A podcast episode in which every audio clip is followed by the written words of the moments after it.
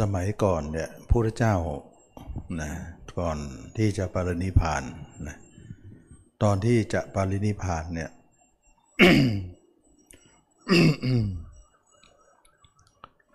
มีก็เรียกว่าสาวกองค์สุดท้ายนะก็คือสุภัทดาบทนะสุภัทะเนี่ยสร้างบารมีมาปรารถนาเป็น เป็นสาวกคนสุดท้ายนะสาวกคนสุดท้าย พระอัญญาโกฏัญญะเนี่ยปรารถนาเป็นสาวกปฐมสาวก สาวกคนแรกนั่นเองนะอันนี้แหละว่าการที่จะเป็นผู้ได้ตำแหน่งอะไรเนี่ยจะต้องสร้างบารมีมานะ เมื่อตอนปรินิพานเนี่ยสาวกคนสุดท้ายนี้ก็คือสุภัทะสุภัทะเนี่ยเป็นดาบทหรือว่าเป็นปริพาชก ก็คือนักบวชนอกศาสนานะนักบวชนอกศาสนาก็มีบุญเหมือนกันนะยังไม่ได้เข้ามาในศาสนาของอาพุทธเจ้า ก็เลยว่ามาตอนที่ท่านจะปรินิพาน ด้วยบุญบารมีที่ว่าท่านปรารถนาเป็นองค์สุดท้ายเนี่ยก็เลยมาทีหลังนะพระอัญญาโกฏยะนี่มาก่อน ก็เลยเป็นเหตุว่าท่านต้องเป็นนักปวดอยู่นอกๆกก่อน แล้วก็วันที่จะปรินิพานนั้นเนี่ยจึงจะทำให้พระสุภทะนะเข้ามาหาพระพุทธเจ้า แล้วก็ขอทูลถามปัญหาอยู่สามประการสามประการสามประการว่า สังขารที่เที่ยงมีหรือไม่ สังขารที่เที่ยงเนี่ยมีหรือไม่ สมณะอนอกศาสนามีหรือไม่ เพราะตอนนั้นท่านอยู่นอกศาสนานี่ศาสนาพุทธ ก็หมายถึงสมณะก็คือผู้ที่หลุดพ้นหรือว่าผู้ที่สงบนั่นเองนะสมณะเป็นผู้สงบนั่นเอง แล้วก็ข้อที่สามรอยเท้าในอากาศมีหรือไม่ นี่คือคำถามที่สุภัทะถามพุทธเจ้า วันนี้เราก็ได้นำคำถามนี้มา มาเป็นหัวข้อของการแสดงธรรมนะว่าการถามเช่นนี้แล้วแล้วพุทธองค์ก็ทรงตอบว่าสังขารที่เที่ยงไม่มีเลยนะศาสนาสมณะนอกศาสนามีไม่ได้นะรอยเท้าในอากาศย่อมไม่มี สุภทะได้ยินคำตอบอย่างนี้แล้วเนี่ยประทับใจมากนะ ขอบวชเลย ขอบวชเลยนะแล้วก็พระเจ้าบอกว่านักบวชนอกศาสนาจะมาบวชในศาสนาเนี่ยต้องอยู่ปริวาสสี่ปีก่อนนะเอาสี่เดือนก่อนอถ้าจำไม่ผิดก็สี่เดือนนะสุภทะบอกว่าไม่เป็นไร ขออยู่สี่ปี ก็สปงบอกถึงความมุ่งมั่นนั่นเองนะจีเดือนไม่ได้ไม่ไม่พอก็เอาสี่ปีก็ได้เหมือนกันบริวารก็หมายถึงว่าการอยู่เป็นผู้รับใช้ของพิสุอื่นๆนั่นเองนะเหมือนก็เป็นผู้อยู่ท้ายแถว เป็นผู้เป็นผู้น้อยแบบนั้นเป็นผู้รับใช้อยู่ เหมือนก็ลงโทษ ให้เป็นผู้รับใช้อยู่ ไม่ให้เป็นผู้กระด้างกระเดืองนั่นเองนะเราะตัวเองเป็นนักบวชมาแล้วเนี่ยก็มีความกระด้างกระเดืองได้ ก็เลยว่าต้องให้อยู่เป็นผู้อยู่ท้ายๆเป็นผู้รับใช้ไปสี่สี่เดือน แต่ท่านขออยู่สี่ปี และสุดท้ายเนี่ยพุทธองค์ก็แสดงธรรมอย่างนี้แล้วเนี่ยแสดงธรรมเรื่องของอการพ้นทุกข์อะไรก็อาจจะต่อก็ได้นะแต่ว่าหัวข้อที่ถามเนี่ยเป็นสามข้อนี้ หลังจากนั้นพระอนนท์ก็บวชให้นะบวชให้สุภัททะแล้วก็ปฏิบัติคืนนั้นก็บรรลุคืนนั้นเลยนะเป็นองค์สุดท้ายเลย คืนนั้นก็บรรลุบวชวันนั้น คืนนั้นก็บรรลุเป็นพระอรหันต์องค์สุดท้ายอันนี้ก็จะเห็นได้ว่าการที่คนที่สร้างบารรมีมาก็สามารถที่จะรู้ธรรมแต่เราเนี่ยไม่ค่อยได้สร้าง นะจิตใจของเราเนี่ยไม่ได้เป็นผู้มีบารมีอะไรกับเขามากมาย เพิ่งจะมาสร้างมามีมาขนขวาย มันก็เลยทำให้เราตกหล่นมาเรื่อยๆ ไม่มีอะไรที่จะเป็นผู้มีบุญบารมีอะไรมากมาย แต่ก็สามารถที่จะผลิตผลได้ ในชาตินี้หรือว่าชาติไหนๆก็ได้นะเราถึงตกหล่นมาถึง 2,000 กว่าปี เมื่อเป็นอย่างนี้แล้วเนี่ยคำถามที่สะดุดใจที่สุดก็คือว่านะรอยเท้าในอากาศนะรอยเท้าในอากาศนะที่เราจะนำมาพูดวันนี้ หมายถึงอะไร ก่อนจะพูดถึงรอยเท้าในอากาศไหนๆก็ตอบคำถามนะสองข้อนั้นก่อน ก็คือสังขารที่เที่ยงก็หมายถึงว่าในโลกนี้มีอะไรเที่ยงไหม ไม่มีเลย แม้แต่หินแต่ผาก็ยังผุยังก่อนได้ แม้จะอะไรเนี่ยไม่มีการศึกการก่อนการสลายไม่มีเลยนะแม้แต่เหล็ก แม้แต่อะไรที่บอกว่าแข็งแข็งแม้แต่หินผาก็ยังผุก่อนนะไม่มีอะไรที่จะยั่งยืนได้เลย แม้แต่นิดหนึ่งก็ไม่มี นับภาษาอะไรร่างกายของเราจะเป็นของจีรังยั่งยืนเรา อย่างอื่นเนี่ยยังไม่มีอย่างอื่นที่ไม่มีชีวิตก็ยังผุก่อนได้ เรามีชีวิตฉะไหนจะต้องไม่จะต้องจีรังจั่งยืนอะไรนั่นเองนะแล้วก็สมณะนอกศาสนามีหรือไม่ ก็หมายถึงว่า นักบวชนอกศาสนาเนี่ยสามารถจะพ้นทุกข์ได้ไหม นั่นเองคำตอบคำถามนั่นนะ พระเจ้าก็กล่าวเรื่องว่า ศาสนาใดมีมรรคมีองค์แปดศาสนานั้นเนี่ยจึงจะมีสมณะที่หนึ่งสองสามสี่ได้ ถ้าศาสนาใดไม่มีมรรคมีองค์แปดศาสนานั้นจะว่างจากสมณะทั้งหลายหนึ่งสองสามสี่ก็หมายถึงโสดาสกิทาอนาคาพระละหันนั่นเอง แสดงว่ามรรคมีองค์แปดเนี่ยไม่มีในศาสนาอื่นเลย นะมีแต่พุทธศาสนา จึงมีสมณะทั้งสี่ได้ เราเองก็เคยพูดนะว่าเราอยู่ในพุทธศาสนาแท้ๆเนี่ยไม่เรียนรู้จากมรรคเลยฉะไหนจะเป็นสมณะหนึ่งสองสามสี่ได้อย่างไรนะถ้านอกศาสนานี่ไม่ต้องพูดละขนาดในศาสนานะก็ยังไม่รู้เรื่องมรรคเลยเนี่ยจะเป็นสมณะหนึ่งสองสามสี่ได้อย่างไร ก็น่าคิดนะ ก็เลยว่า เราให้ความสำคัญว่ามรรคมีองค์แปดนั่นเอง เป็นสิ่งที่กำเนิดของพระเจ้าทีเดียวนะพระอริยเจ้าจะกำเนิดตรงนี้หมดเลย แล้วก็คำถามสุดท้ายว่ารอยเท้าในอากาศมีหรือไม่พระเจ้าก็ตอบว่าไม่มีคำว่ารอยเท้าในอากาศเนี่ยเราก็ต้องพูดถึงรอยเท้าบนพื้นดินก่อนนะ รอยเท้าบนพื้นดินนี้คืออะไร รอยเท้าในบนพื้นดินก็เหมือนรอยเท้าเรานี่เอง วันวันหนึ่งเดินอยู่บนพื้นดินนี่แหละ จะนั่งรถลงเรือขึ้นเหนือล่องใต้ ก็ถือว่าเป็นรอยเท้าเราทั้งหมด แม้แต่มาวัดไปไหนไหนรอยเท้าเราก็คือรอยเท้าบนพื้นดิน แล้วรอยเท้าบนพื้นดินนี้จะยุติที่เชิงตะกอนนะรู้เลยว่ารอยเท้าของเราจะสิ้นสุดที่นั่นนะทุกคนตอบตัวเองได้เลยว่ารอยเท้าเราจะสิ้นสุดที่เชิงตะกอน คงไม่มีเกินกว่านั้นแล้วนะเพราะเราตายแล้วเนี่ยเชิงตะกอนก็จะเป็นที่สุดของเรา ถูกเผา ถูกทำลายแน่นอน เพราะสรีระของเรานั้นไม่น่าดูไม่น่าชม มีแต่ของเน่าเหม็น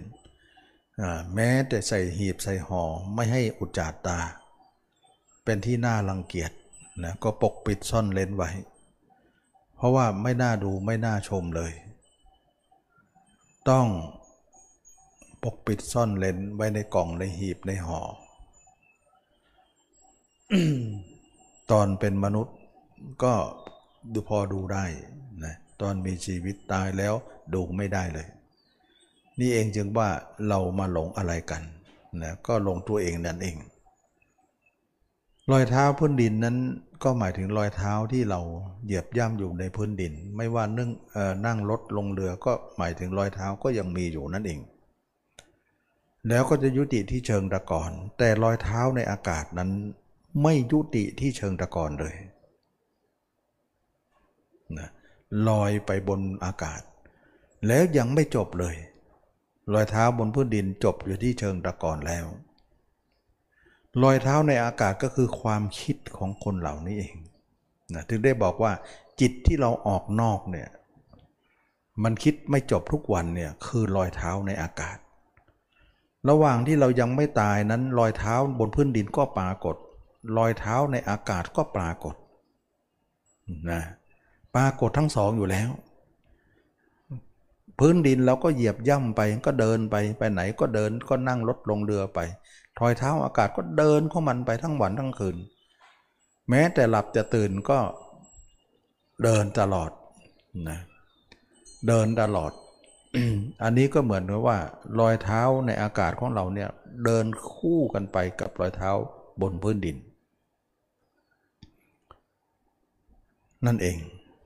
แต่ทีนี้รอยเท้าบนพื้นดินเนี่ยยุติที่เชิงตะกอนแล้ว ยังมีคำตอบให้ แต่รอยเท้าในอากาศไม่มีคำตอบ ไม่มีคำตอบ ก็คือ จิตของเราก็ลอยไปตามอากาศนั่นเองเขาเรียกว่าจิตวิญญาณนั่นเอง ต้องไปเกิดใหม่อีกนะฉะนั้นจึงว่าเราก็ทิ้งร่างไว้ จิตของเราก็เหลือแต่ดวงวิญญาณที่ไปเกิดใหม่ ถ้าเรายังมีชีวิตอยู่ การยุติของรอยเท้าในอากาศยังไม่ยุติเนี่ยตอบได้เลยว่าเราต้องตายแล้วเกิดแน่นอน เกิดแน่นอนนะเราจะรู้ว่าเราเกิดอีกไหม ชาตินี้เราเป็นชาติสุดท้ายไหม ดูจิตเราสิ มันยังเที่ยวอยู่ไหมล่ะ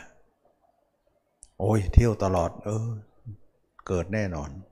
ทำนายได้เลยนะพบชาติมีแน่นอน ทีนี้คำสอนพุทธเจ้าเนี่ยเราจะต้องกำจัดรอยเท้าในอากาศนี้ให้หมดซะตั้งแต่ยังไม่ตายนะคนทั่วไปเนี่ยรอยเท้าบนพื้นดินยุติที่เชิงตะกอนแต่รอยเท้าในอากาศเดินต่อไป แสดงว่ารอยเท้าพื้นดินหยุดก่อน รอยเท้าในอากาศยังไม่หยุด ต้องไปเกิดใหม่ แต่นักปฏิบัติธรรมเนี่ยเราจะต้องทำให้รอยเท้าในอากาศหยุดก่อน รอยเท้าบนพื้นดินมีก็มีไป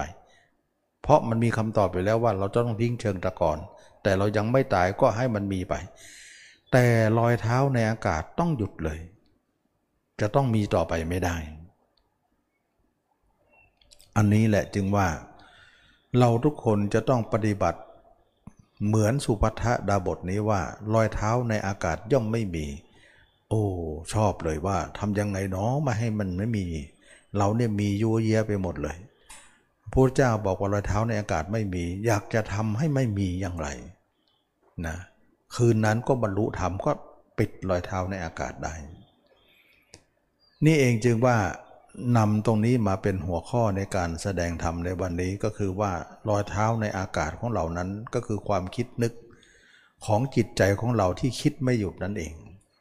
นะมันเดินทางตลอดเลย กลางวันก็เดินกลางคืนก็เดิน เดินตั้งแต่เกิดมา แล้วก็ไปถึงวันตายตายแล้วก็ดังเดินต่อไปอีกนะรอยเท้าในในอากาศไม่หยุดเลย แต่รอยเท้าบนพื้นดินหยุดตรงเชิงตะกอนนี่แหละจึงว่าเราไม่ให้ความสำคัญว่ารอยเท้าในอากาศในเท้าบนพื้นดินนั้นว่ามีความสำคัญอะไร เราให้ความสำคัญว่ารอยเท้าในอากาศนั้นสำคัญกว่า เราจะทำให้มันหยุดให้ได้ ถ้าไม่หยุดเนี่ยยังไงก็รอยเท้าบนพื้นดินก็มีต่อไป ตายก็หยุดตรงแค่นั้น แต่รอยเท้าอากาศมีมันก็ต้องมาเกิดใหม่ เดี๋ยวเกิดใหม่ก็รอยเท้าพื้นทั้งพื้นดินทั้งอากาศก็มีต่อไปอีก มันเป็นการเดินทางที่ไม่จบสิ้นนั่นเองนะนี่แหละจึงว่านักปฏิบัติธรรมทั้งหลาย เราทุกคนเนี่ยปฏิบัติธรรม พื่อจะทำให้รอยเท้าตรงนี้ ให้มันยุติลงซะ เราจะทำยังไง ให้รอยเท้าในอากาศของเราจะยุติลง นั่นแหละคือเป้าหมายของการประพฤติปฏิบัติ ถ้าเราปฏิบัติอย่างใดอย่างไรอย่างอื่นเนี่ยมองเป้าหมายอย่างอื่นเนี่ยไม่ใช่เป้าหมายเลย อย่างเช่นว่าเราทำสมาธิเนี่ยเอาสมมติว่าเรามานั่งสมาธิกัน เราทำจิตให้นิ่งเนี่ยรอยเท้าในอากาศมันนิ่งมันไม่หยุดแหละมันหยุดแหละ แต่มันหยุดแล้วยังไม่พอมันหยุดชั่วขณะที่เรานั่งสมาธิเท่านั้น เวลาเราออกสมาธิมันเดินอีกแล้วนะอย่างนั้นน่ะเขาเรียกว่าไม่ชื่อว่าหยุดนะ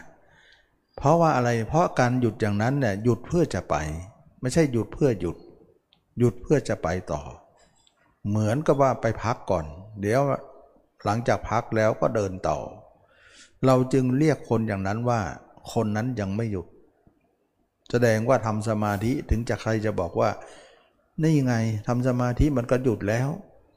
มันก็ไม่เดินไปไหนแล้ว จริงแต่ลองดูอีกทีที่ว่าออกสมาธิมันจะเดินไหมล่ะ มันก็เดินต่อ ฉะนั้นการหยุดอย่างนั้นน่ะเป็นการหยุดพัก หยุดเพื่อจะเดินต่อไป เราจึงชื่อว่าจึงเรียกชื่อว่า ยังไม่หยุดนั่นนั่นเอง การที่จะหยุดนั้นก็คือพระเดียเจ้าพระละหันทั้งหลาย ท่านยุติแล้ว จิตของท่านไม่เดินทางไปไหนแล้วนะการมาการไปไม่มี การเดินทางไม่มี ไม่ว่าเข้าสมาธิท่านก็นิ่ง ท่านก็หยุด ออกสมาธิมาท่านก็นิ่ง ท่านก็หยุดไม่มีการไปการมา นั่นแหละคือพระลาน ไม่ว่าเข้าสมาธิก็ไม่เดิน ออกสมาธิก็ไม่เดินนะรอยเท้าอากาศไม่มีแน่นอนจากนั้น แล้วก็ไม่มีต้องไม่มีถาวรเลยนะ ไม่ใช่ไม่ไม่มีชุไม่เดินชั่วคราวเนี่ยไม่ใช่นั้นสมาธิที่เราทำกันทั้งหลายเนี่ยเป็นการหยุดชั่วคราวทั้งนั้น เราถือว่าสมาธิไม่ใช่การทำลายรอยเท้าในอากาศเลยนะ เราเห็นไหมว่าเวลาเข้าสมาธิเนี่ยจิตมันนิ่งจริง แต่ออกมาแล้วมันเดินต่อไป การเดินของเขาก็มีต่อไป แล้วคนนั้นจะพ้นทุกข์ได้อย่างไร จึงเรียกว่าสมาธิไม่ใช่ทางหลุดพ้นไงไม่ใช่ทางทำให้เราหลุดพ้นได้ ด้วยสมาธินั้น แต่จะทำให้ทางหลุดพ้นได้ ก็คือมรรค นะมรรคเท่านั้นที่จะทำให้เรานั้นหลุดพ้นจะทำให้เรามีสมณะหนึ่งสองสามสี่แล้วเราจะทำให้รอยเท้าในอากาศของเรานั้นยุติลงนะรอยเท้าในอากาศของเราจะหมดไป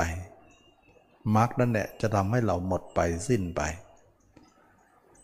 นี่เองจึงว่ามรรคจึงเป็นสิ่งที่ยิ่งใหญ่มาก เป็นข้อประพฤติปฏิบัติที่ทำให้เราทุกคนได้มาเรียนรู้ แล้วก็นำไปประพฤติปฏิบัติ เพื่อจะดับรอยเท้าของเรานั้นเสียนะ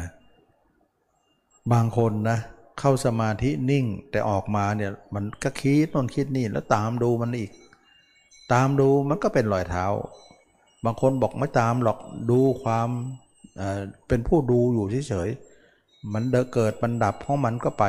เกิดดับนั้นก็คือรอยเท้า นะดูอยู่ก็ดีรู้แล้วเฉยก็ดีตามดูตามรู้ก็ดี เป็นรอยเท้าทั้งนั้น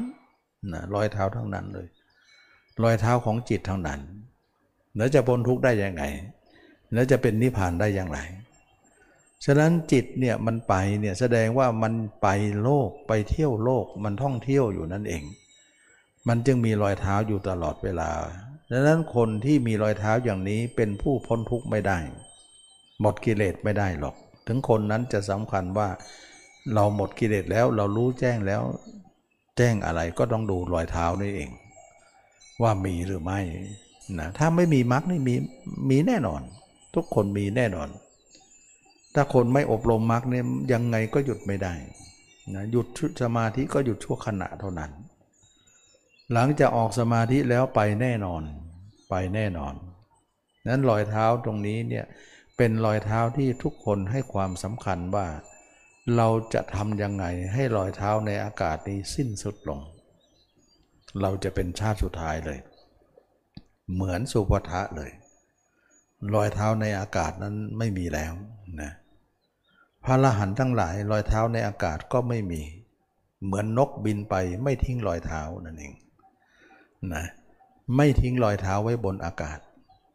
นะเเราจะทำยังไงให้จิตเราเนี่ยไม่มีความคิดนั่นแหละอันเดียวกัน ความคิดนั้นเป็นการเดินบนอากาศนะทีนี้อริยมรรคมีองค์แปดเท่านั้นแหละจะมาแก้รอยเท้านี้นะให้มันหมดไป ธรรมดาของคนเรานะ ยังไม่มีมรรคหรือคนที่ไม่ได้ทำสมาธิ หรือคนที่ทำสมาธิเฉยๆยังไม่มีมรรคยุติตรงนี้ไม่ได้หรอก การที่จิตของเราคิดไม่หยุดนั่นแหละ จึงทำให้เกิดกรรมขึ้นมานะกรรมหรือพฤติกรรม ที่เราเคยได้ได้ยินได้ฟังเสมอว่า ทุกคนเดินทางชีวิตของเขาเราทุกคนเดินไปตามกรรมนะเรามักจะได้ยินอย่างนี้เสมอว่า ชีวิตของเราทุกคนเนี่ยไปตามกรรมไปตามกรรมมาตามกรรมกรรมเป็นผู้ทำให้เราเนี่ยได้ดีได้ชั่วนะแสดงว่ากรรมเป็นใหญ่นะที่ทุกคนจะต้องเดินไปตามกรรม ความจริงแล้วเนี่ย เราเป็นใหญ่กว่ากรรมนั้นอีกนะกรรมนี้เป็นผลสนองของการกระทำของเราเท่านั้น ไม่ใช่กรรมเป็นใหญ่นะกรรมเนี่ยเป็นใหญ่ในบางโอกาส เราเองเป็นผู้ใหญ่ในกว่ากรรมก็ได้อยู่นะ ไม่ใช่ว่ากรรมนั้นใหญ่กว่าเรา เราใหญ่กว่ากรรมได้ บางครั้งเราเป็นผู้ต่ำกว่ากรรม กรรมใหญ่กว่าเรา บางครั้งเราใหญ่กว่ากรรม กรรมเป็นผู้ต่ำกว่าเรา ได้นะไม่ใช่ว่ากรรมนั้นจะใหญ่เสมอไป ถ้าเกิดว่าเราได้ยินได้ฟังว่า ชีวิตทุกคนเนี่ยไปตามกรรม กรรมเป็นผู้กำหนดให้เราไป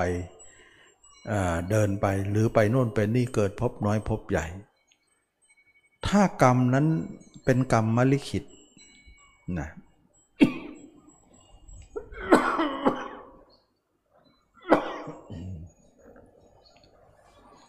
นะตำขัวเนาะกิน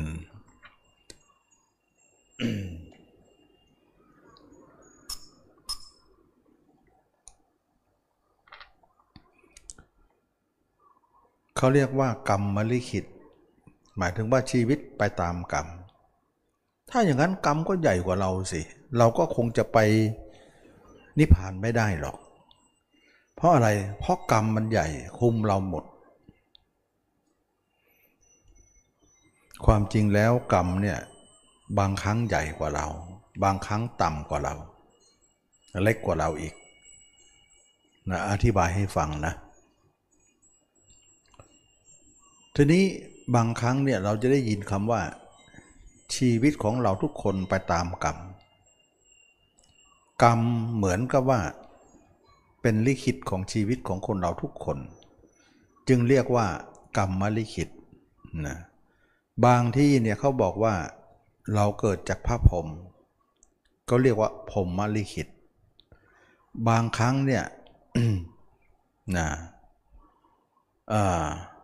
ดวงดาวบางครั้งเนี่ยเขาเรียกว่าดวงดาวบนท้องฟ้า เป็นผู้กำหนดชะตาชีวิตของเรา อย่างเช่นโหราศาสตร์ต่างๆ พระสุขเข้าพระเสาแทรกอะไรเขาก็ว่าไป มันเหมือนกับว่าดวงดาวมีอิทธิพลลิขิตของชีวิตเราให้เป็นไปอย่างนั้นเลยเขาเรียกว่าฟ้าดินลิขิตนั่นเองนะเราจะเห็นไหมว่า ดวงดาวก็คือฟ้าดินลิขิตนะครับ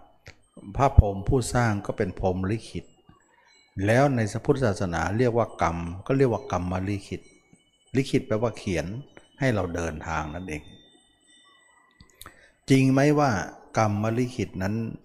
เป็นอย่างไรนะคำสอนพุทธเจ้าเนี่ยเป็นผู้ชนะกรรมได้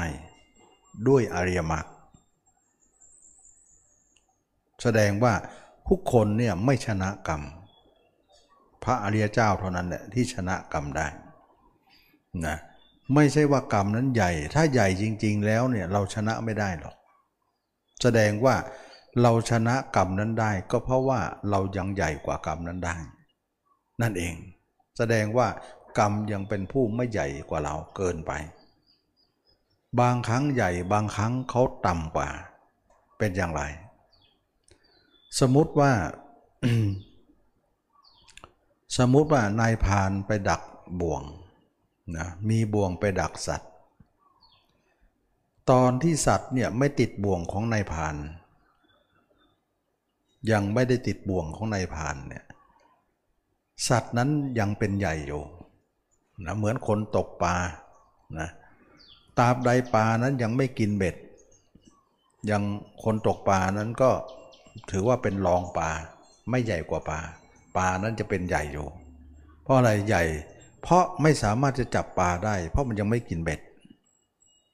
ไม่สามารถจะจับสัตว์ได้ เพราะไม่ยังติดยังไม่ติดบ่วง เมื่อใดเนี่ยสัตว์และปลานั้นไม่ติดบ่วงติดเบ็ด สัตว์นั้นเป็นใหญ่กว่านายพานนั้น เห็นไหมสัตว์ก็เป็นใหญ่กว่านายพานได้ แต่เมื่อใดเนี่ยปลานั้นกินเบ็ด สัตว์นั้นติดบ่วง นายพานย่อมเป็นใหญ่แล้วล่ะ ตอนนี้กลับข้างกันแล้ว สัตว์นั้นจะเป็นผู้รองทันทีเลยนะเห็นไหมบางครั้งเขาเป็นใหญ่ บางครั้งเขาเป็นรอง มันเป็นทักอย่างนั้นแสดงว่าถ้าเราติดบ่วงติดเบ็ดนั้นนายพานย่อมเป็นใหญ่ จะไปต้มไปแกงเราได้หมดเลย เอาสัตว์นั้นไปทำตามใจชอบได้หมดเลย สัตว์นั้นจะเป็นผู้ลองเสมอไป แต่ถ้ายังไม่ติดบ่วงติดเบ็ด สัตว์ย่อมเป็นใหญ่เยาะเย้ยในพานได้อยู่นายพานย่อมข้ามควรว่าสัตว์นี้ไม่ติดบ่วงตัวเอง ไม่ติดเบ็ดของตัวเองนะนายพานย่อมเป็นผู้ข้ามควรโอดควรว่าสู้สัตว์ไม่ได้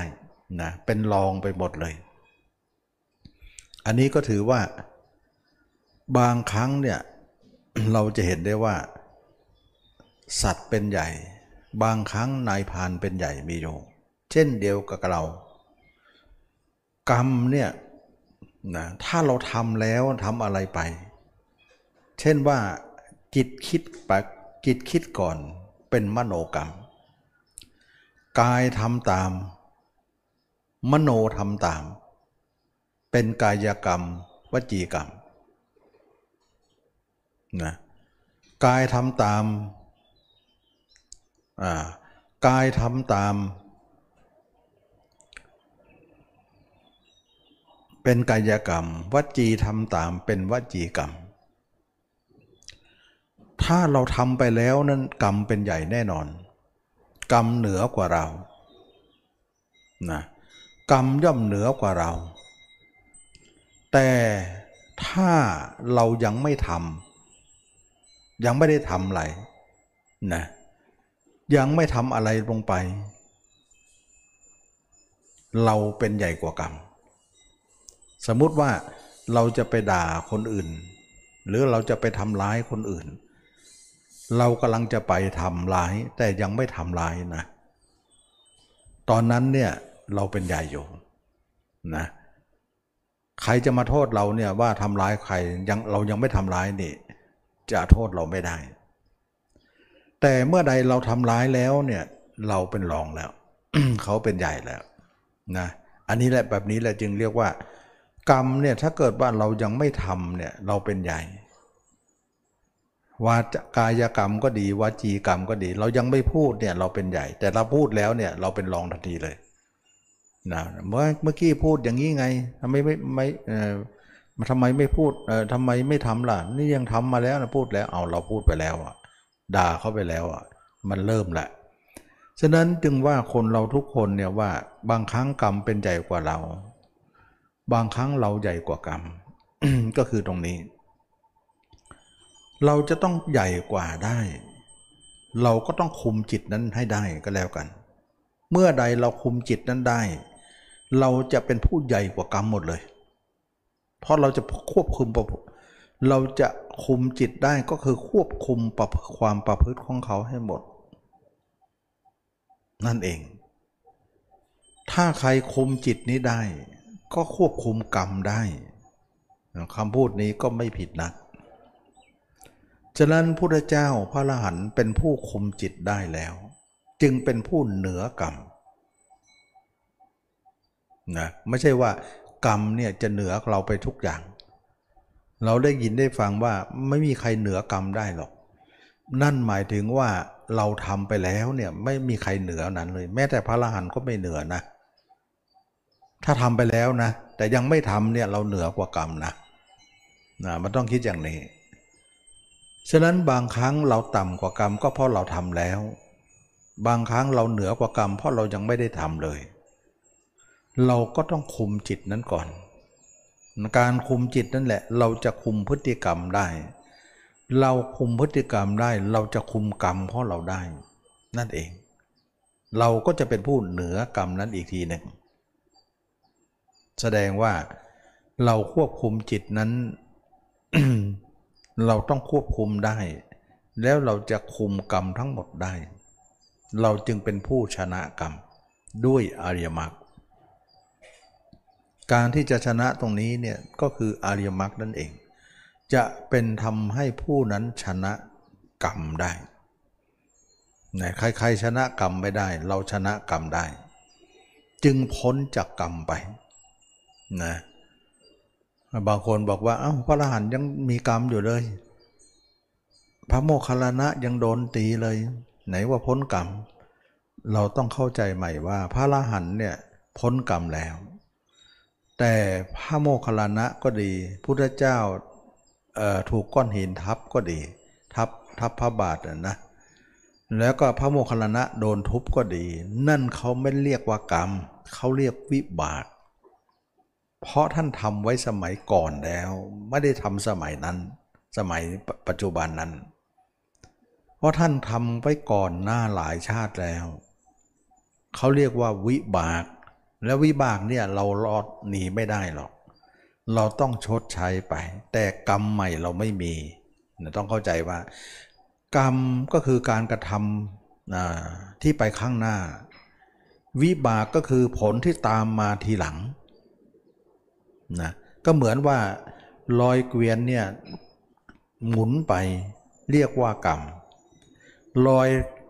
เกวียนเนี่ยหมุนไปกงล้อนั้นนะหมุนไปเขาเรียกว่า กงกรรมกงเกวียนนั่นเอง เรียกกงล้อที่หมุนไปเรียกว่ากรรม แต่รอยเกวียนที่ปรากฏอยู่เรียกว่าวิบากนะรอยกรรมนั่นเองรอยกรรมนั้นเขาเรียกว่าวิบากจะนั้นพระรหันกรรมไม่มีแต่มีแต่วิบากนะเหลือวิบากไว้ อันนี้ต้องเข้าใจตามนี้นะว่า พระอรหันต์ทั้งหลายท่านไม่มีกรรมแล้วแต่ท่านมีแต่วิบาก เขาเรียกว่าวิบากขันนั่นเองที่เราได้ยินว่าโอ้เป็นวิบากขันก็ต้องอย่างนี้แหละนะต้องเจ็บต้องป่วยต้องเป็นโน่นเป็นนี่อ๋อมันเป็นวิบากของเรานะท่านจะพูดอย่างนี้เสมอนะท่านไม่เรียกว่ากรรม กรรมนั้นทำไว้นานแล้วทำก่อนที่ท่านยังไม่ได้บวชเลยนะหรือว่าท่านพบชาติอื่น แต่ตอนบวชมาท่านไม่ได้ทำนะท่านมีมีกรรมอันบริสุทธิ์ก็คือการกระทำอันบริสุทธิ์แล้ว แต่วิบากที่เหลือนั้นยังสนองอยู่ ยังมาชดใช้อยู่ ก็กลายเป็นว่า ท่านเหลือแต่วิบากกรรมนั้นสิ้นไปแล้วทีนี้เรามาดูซิว่า ถ้าเราเข้าใจตรงนี้ได้เนี่ยเราก็เข้าใจทั้งหมดนะเรามาดูซิว่า เราจะทำยังไงเป็นผู้ทำให้สิ้นกรรม เราต้องทำลายรอยเท้าในอากาศนี้ ให้ได้ เพราะรอยเท้าในอากาศนี้เป็นผู้สร้างกรรมให้เราตลอดเลย เราจะทำลายรอยเท้าบนอากาศเนี่ยให้ได้ นั่นแหละคือการทำลายกรรม เราจะเหลือแต่วิบาก ชดใช้ก็ชดใช้ไป ชดใช้วิบากกรรมนั้นไป แต่กรรมใหม่ไม่มีแล้ว เราจะต้องทำลายรอยเท้าในอากาศให้ได้ นี่แหละจึงว่านักปฏิบัติจะต้องมาทำลายรอยเท้าในอากาศให้จงได้ การปฏิบัติธรรมก็คือหมายถึงตรงนี้ ไม่ใช่หมายถึงอย่างอื่น เมื่อเป็นอย่างนี้แล้วเราจะทำยังไงให้รอยเท้าของเรานั้นจะถูกทำลายได้ อริยมรรคมีองค์ 8 นี้เอง จะทำลาย รอยเท้าเราไว้ในอากาศเราได้ ฉะนั้นเมื่อเป็นอย่างนี้แล้วเนี่ยเราจะทำสมาธิหรือทำวิธีอื่นๆ ไม่สามารถนะไม่สามารถจะทำลายรอยเท้าได้เลย เช่นว่าเรานิ่งในสมาธิเนี่ยจิตมันหยุดจริง แต่ออกสมาธิมันเดินไปอีกแล้ว มันไปทางอากาศอีกแล้วนะมันไม่ได้หยุดแล้วหยุดเลย หยุดเพื่อจะไป มันก็ถือไม่หยุดนั่นเอง แต่ทำยังไงให้เรามันหยุดเลยอะก็คือมรรคนะฉะนั้นจึงว่าการประพฤติปฏิบัติธรรมนั้น ไม่มีมรรคเสียอย่างทำอะไรไม่ได้เลยนะทำอะไรไม่ได้เลยมรรคนั้นเป็นอย่างไรมรรคนั้นก็คือการทำความเพียรสี่ประการทำความเพียรสี่ประการเป็นอย่างไร ก็คือหนึ่งเราจะต้องตัดจิตของเราไม่ให้เดินทางในอากาศอีกต่อไป เวลาจิตเราคิดถึงใครตัดให้หมด เราจะละรอยเท้าในอากาศ ใช่ไหมล่ะ เราจะให้รอยเท้ามีได้อย่างไร เราก็ต้องตัดสิไม่ให้มันมีรอยเท้านี่ เราไม่อยากจะมีรอยเท้าก็ต้องตัดมัน ถ้าไม่ตัดมันก็มีรอยเท้าเรื่อยเลย ก็เลยว่าเป็นความเพียรข้อที่หนึ่ง เราจะต้องตัดจิตของเรานั้นไม่ให้มีอยู่ในอากาศ อย่างที่เคยบอกว่าเราคิดถึงใครตัดให้หมด ตัดให้หมดไม่ต้องไปตาม ตัดอย่างเดียว ไม่มีที่สิ้นสุดหรอกขืนตามไปไม่มีที่สิ้นสุดหรอกเพราะมันไม่เคยสุดมาแล้ว แล้วตั้งแต่เกิดมาเราก็คิดมาถึงวันนี้ ไม่เห็นมันจะหยุดตรงไหน แล้วมันไปตามมันไปอีก มันจะจบได้อย่างไร ฉะนั้นจึงว่าเรา เราจึงไม่มีไม่ตามจิตนั้นไป เราตัดอย่างเดียวนะเราตัดอย่างเดียว เราไม่ตามจิตนั้นไป เราต้องตัดจิตนั้นซะ ไม่ให้มันคิดอะไร นั่นหมายถึงการตัดกรรมนั่นเอง แต่การตัดกรรมข้อที่หนึ่งนี้เป็นการตัดเฉพาะหน้าไปก่อนนั้นตัดแล้วมันก็ขอจะไปเรื่อยก็ตัดใหม่ มันก็ขอจะไปเรื่อยก็ตัดใหม่ เป็นการตัดเฉพาะหน้าไปก่อน ตัดแบบข่มนั่นเอง แต่ความเพียรข้อที่สองมันจะรองรับข้อที่หนึ่งเพื่อจะให้ข้อที่หนึ่งนี้ผ่อนคลายลงนะให้ดำเนินไปตามมรรค ก็คือข้อที่สองก็คือว่าหลังจากจิตจิตที่เราตัดแล้วไม่ให้คิดถึงใครก็น้อมจิตมาพิจารณาตัวเอง ตั้งแต่ศีรษะถึงปลายเท้านะเราจะน้อมจิตมาตัวตัวเรามาเอง ไม่ตั้งแต่ศีรษะถึงปลายเท้าของเรานั้น ให้เห็นตัวเองอยู่เสมอ ให้เห็นตัวเอง ด้วยอุบายต่างๆ การเห็นตัวเองนั้นจะทำให้เรานั้นทำลายกรรมได้ทำลายรอยเท้าในอากาศได้นะความเพียรข้อที่สองจึงรองรับขึ้นมาอีกว่า เมื่อเราตัดจิตของเราไม่คิดถึงใครแล้ว เราจะเอาจิตเมานิ่งเฉยๆไม่ได้ เราต้องดำเนินต่อข้อที่สองให้เอาจิตมาพิจารณาร่างกายนี้ ให้เดินอยู่ในอาการ 32 ของเรานี้ เพราะจิตเนี่ยมันเดินทางไปข้างนอกเนี่ยมันเดินทางที่ไม่จบสิน้น เพราะอะไร เพราะนกบินบนท้องฟ้ามันไม่จบสิ้นหรอกฟ้ามันกว้างนะลิงห้อยโหนอยู่ในป่า มันไม่สิ้นสุดหรอกเพราะป่ามันกว้างปลามันแบกว่ายอยู่ในน้ำ มันไม่สิ้นสุดหรอกเพราะมันกว้าง ฉะนั้นเราจะจับนกนั้นใส่กรงซะ ให้มันอยู่แค่กรงเราจะจับลิงนั้นใส่กรงขังซะนะกรงขังนั้นมันแคบ เราจะจับปลานั้นใส่โอ่งใส่ไหไปซะ แล้วมันจะจนมุม เราจะต้องจัดอาณาเขตที่แคบ จำกัดให้เขาอยู่ ถ้าขืนปล่อยไปมันกว้าง มันเวิงว้างกว้างไกลเราจะหาที่สุดของการไปมันไม่ได้ แต่เมื่อเราทำอย่างนี้รอยเท้าในอากาศนั้นจะสิ้นสุดด้วยวิธีนี้ เมื่อเขาถูกขังอยู่ในกรงอันแคบ เขาจะนั่งเขาจะจับเจ้าเขาจะเดิน เขาจะคุดจะคูเขาจะอยู่ในเอียบทไหน สุดท้ายเขาก็นิ่งอยู่ในกรงนั้น เขาก็สิ้นรอยเท้าได้เลย นะไปไหนไม่ได้แล้ว รอยเท้าก็ไม่ปรากฏแล้วนะอันนี้ก็เป็นเรื่องที่ว่า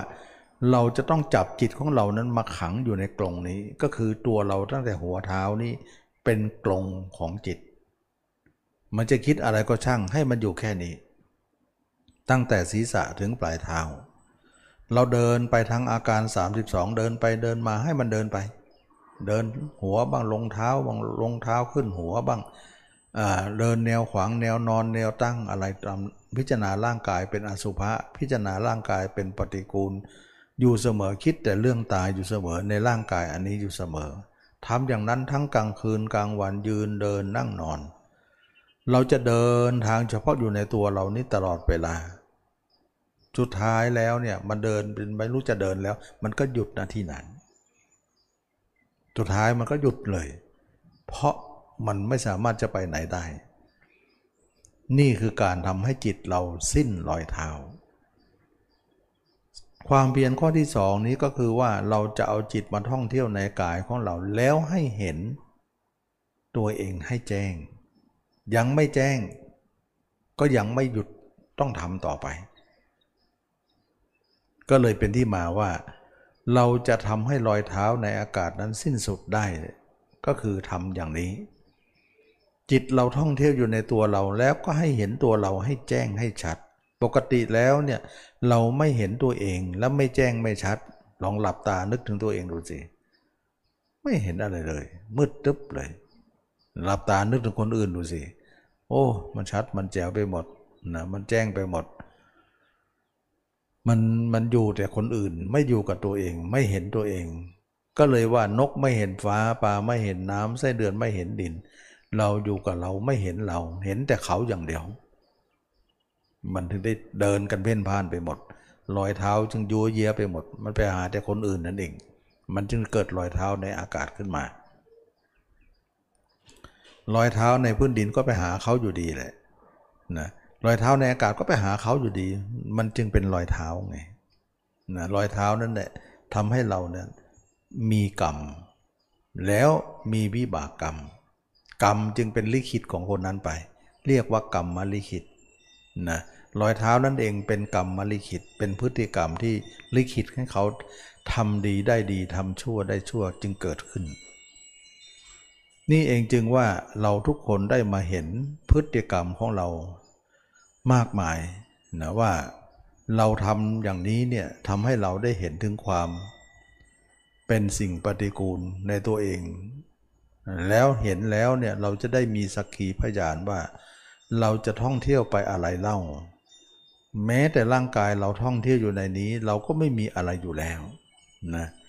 ก็เลยว่าเราต้องปรับจิตตรงนั้นมาพิจารณาร่างกายนี้ให้เรานี้เป็นไป เราจะทำให้ที่สุดของกรรมนั้นสิ้นสุดไปได้นะความเพียรข้อที่สามเราเห็นตัวเองได้แล้วยังไม่พอ เราต้องอยู่ด้วย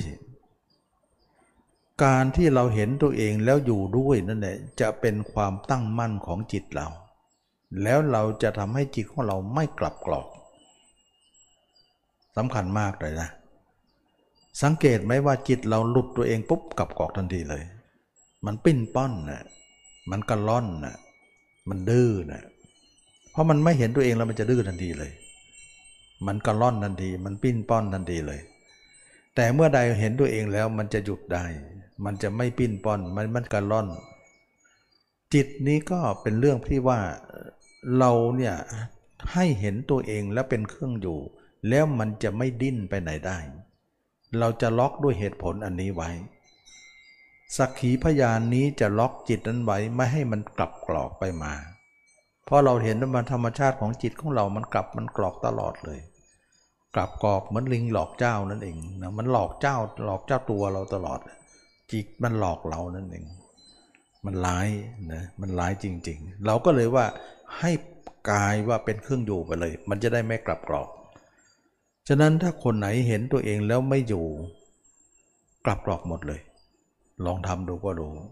นะบางคนเขาก็สอนว่า เห็นตัวเองแล้วทำลายเป็นความว่างไปเลย ลองดูสินะ ลองทำลายแล้วก็ลองไม่ทำลายดูสิอันไหนจะดีกว่ากันนะกลายเป็นว่าไม่ทำลายให้เป็นเครื่องอยู่กับดีกว่า จิตไม่กลับกรอก จิตจะเป็นมาตรฐาน แต่ถ้าหลุดตัวเองหรือทำลายภาพตัวเองไร้มาตรฐานทันทีเลย โอ้ไม่ได้นะใครจะพูดยังไงก็ให้คนพูดไป แต่เราขออยู่อย่างนี้อยู่กับตัวเองดีกว่า เพราะเราไม่ชอบอยู่กับคนอื่นเลย เราหนีคนอื่นมาแล้ว ตัวเองยังจะไม่อยู่อีกเหรอสุดท้ายก็ต้องไปอยู่กับเขาอีก มันก็ไม่รอดจากเขาอยู่ดี ฉะนั้นจึงว่าเราทุกคนที่เห็นตัวเองแล้วเราต้องเอาเป็นเครื่องอยู่ ไม่ใช่ทำลายนะภาพเราไม่ได้เป็นกิเลสอะไรเลย จะทำลายทำไม ภาพเขาต่างหากที่จะต้องทำลายนะทำไมไม่สอนให้ทำลายภาพคนอื่นเรา ทำไมสอนภาพทำลายภาพตัวเอง ภาพตัวเองมันไม่เห็นอยู่แล้ว เห็นก็ยากเย็นแสนเข็น เห็นแล้วยังมาทำลายอีก แล้วพี่พ้นอื่นแล้วไม่สอนทำลายกันเลย จะจะไปอยู่อย่างเดียว คนก็ลองพิจารณาดูนะคนทำก็ต้องรู้นะว่า เวลาเราอยู่ตัวเองเนี่ยโอ้โหมีความสุขนะ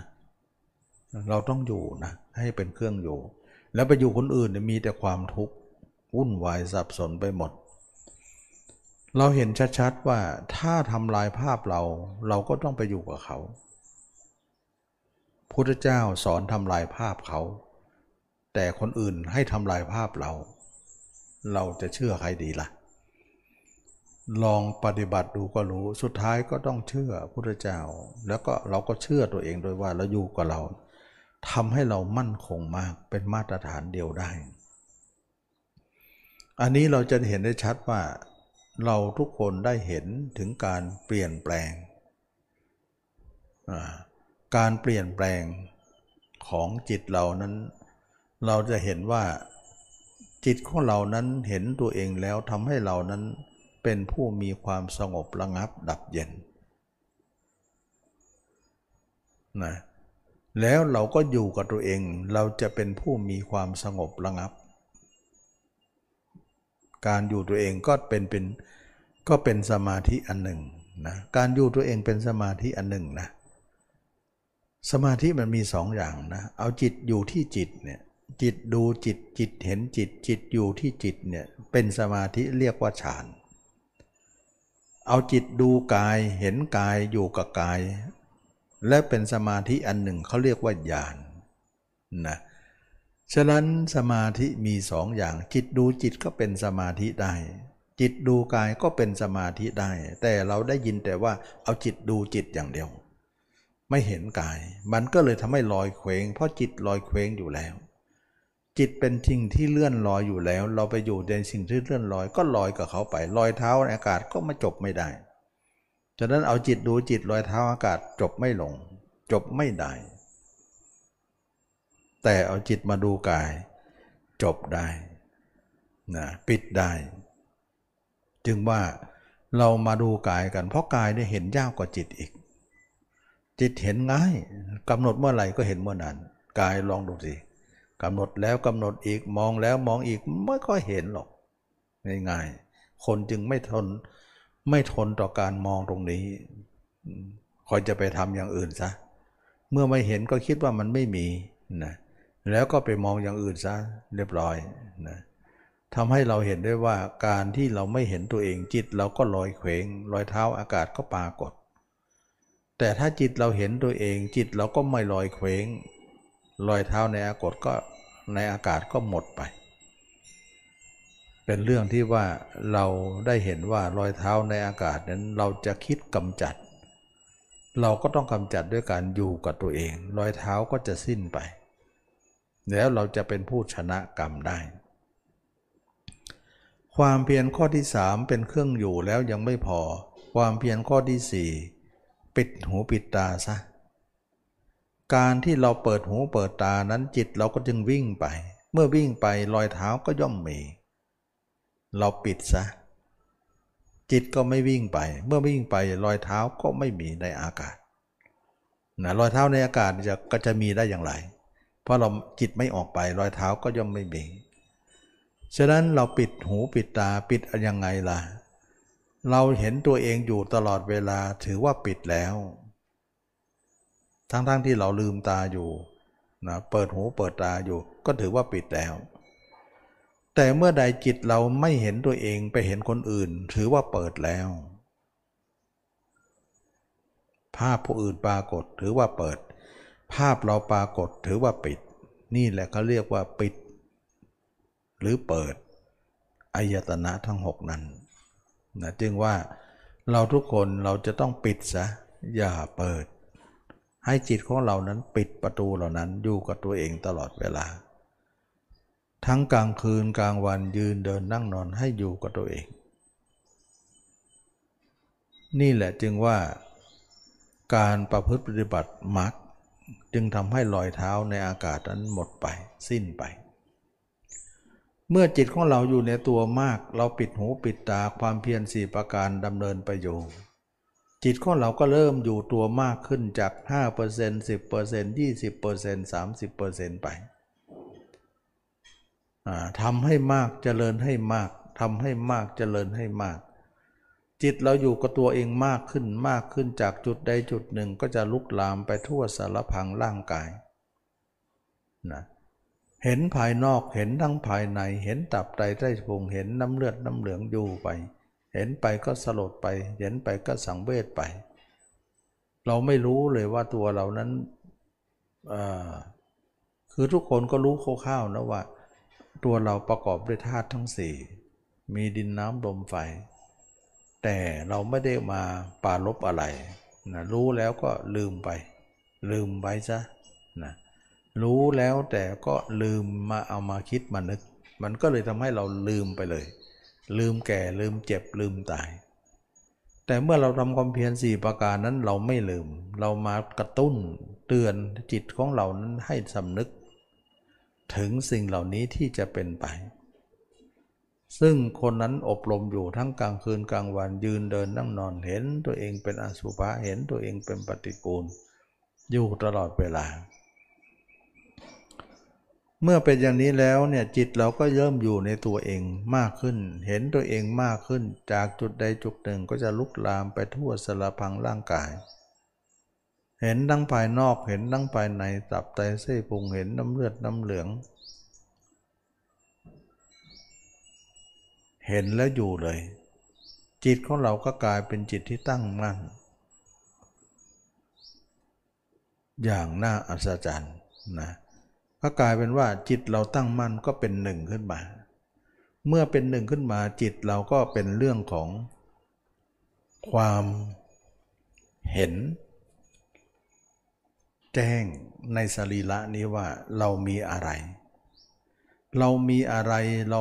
เรามีอะไรในในตัวเราที่เราเป็นผู้น่ายินดีนะเรามีตับไตเส้พุงมีน้ำเลือดน้ำเหลืองมีกระดูกเส้นเอ็น เราดูด้วยอุบาย น้อมอุบายมาเห็นตัวเองอยู่เสมอ ทั้งกลางคืนกลางวัน ปรากฏว่าเราเห็นตัวเองก็สลดสังเวชนะน้ำตาถึงจะไหลออกมาว่ามันไม่มีอะไร มีแต่กองกระดูก มีแต่เลือดแต่เนื้อมีแต่ สิ่งปฏิกูลเต็มไปหมดเลย เรามารักอะไรในตัวเรานี่เรา เรามีอะไรที่น่ารัก ปรากฏว่าไม่มีอะไรเลย มีแต่สิ่งที่น่าเบื่อหน่ายน้าเบื่อหน่ายคลายกำหนัด ไม่น่ารักไม่น่ายินดีอะไร มีแต่สิ่งปฏิกูลที่เต็มไปหมดนะเมื่อเป็นอย่างนี้แล้วเนี่ยก็ย่อมเบื่อหน่ายตัวเอง เบื่อหน่ายตัวเองก็เบื่อหน่ายโลก เบื่อหน่ายโลกก็เบื่อหน่ายอารมณ์ต่างๆ ที่จิตเอาไปคิดนึกโน่นโน่นนี่นี่เบื่อหน่ายตัวเองเบื่อหน่ายโลก เบื่อหน่ายอารมณ์ก็เบื่อหญิงเบื่อชายนะเบื่อหญิงเบื่อชายก็คลายราคะคลายโทสะคลายโมหะ ออกไปทีละน้อยละน้อยละน้อย เมื่อเป็นอย่างนี้แล้วเนี่ยจิตของเราก็เบื่อหน่ายตัวเองขึ้นมาตามลำดับลำดับลำดา ทั้งกลางคืนกลางวันยืนเดินนั่งนอน เบื่อตัวเอง แล้วก็ เบื่อโลก เบื่ออารมณ์ การเที่ยวของจิตก็เริ่มน้อยลง เพราะมันเที่ยวเพราะมันสนุกสนาน มันไม่เบื่อมันมันมันไม่เบื่อหน่าย มันเพลิดเพลินในโลกอยู่ แต่เมื่อตัวเองเบื่อหน่ายตัวเองมันก็ละความเพลินอันนั้น ความเพลินอันนั้นเพลิดเพลินต่างๆ ก็ไม่น่าจะเพลิดเพลิน สังเกตนะเราว่าเรามาพิจารณาตัวมากๆเนี่ยทำมากๆเนี่ยเราไม่อยากไปคุกคีกับใคร ไม่ร่วม ทุกข์ร่วมสุขอะไรกับใครที่เขาไปดูหนังฟังเพลงไปร้องลำทำเพลงไปสนุกสนานอะไร เราไม่อยากไป เพราะเราไม่เห็นว่ามันน่าเพลิดเพลินอะไร มันเป็นกองกระดูกทั้งนั้น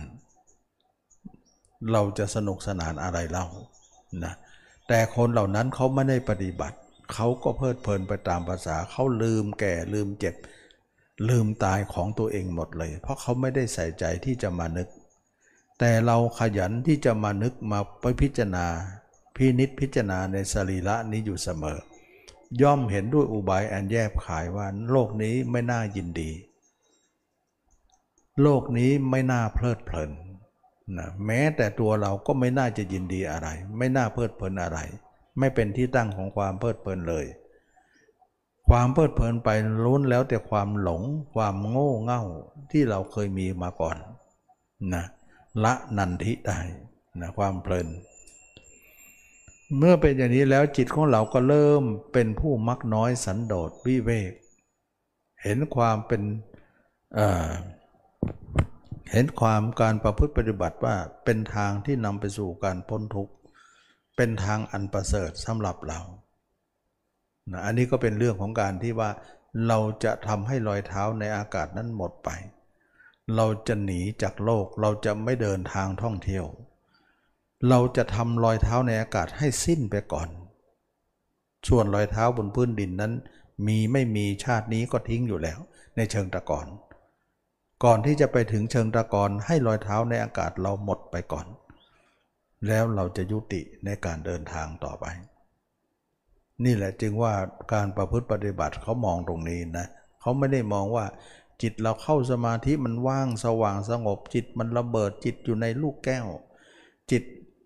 กลายเป็นร่างทิพย์ร่างใสร่างแก้วร่างอะไรเขาไม่ได้สนใจ เขาไม่ได้สนใจอย่างนั้นหรอกนะเห็นอสุภะนี่แหละ เห็นตามจริงนี่แหละ มันจะได้เบื่อหน่ายกัน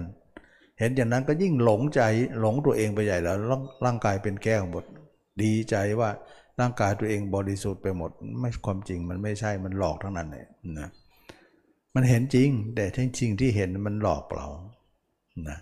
ก็ไม่ใช่ว่าไม่เห็นเห็นแต่มันหลอกเราว่า ให้เรายินดีมากเข้าไปอีกนะ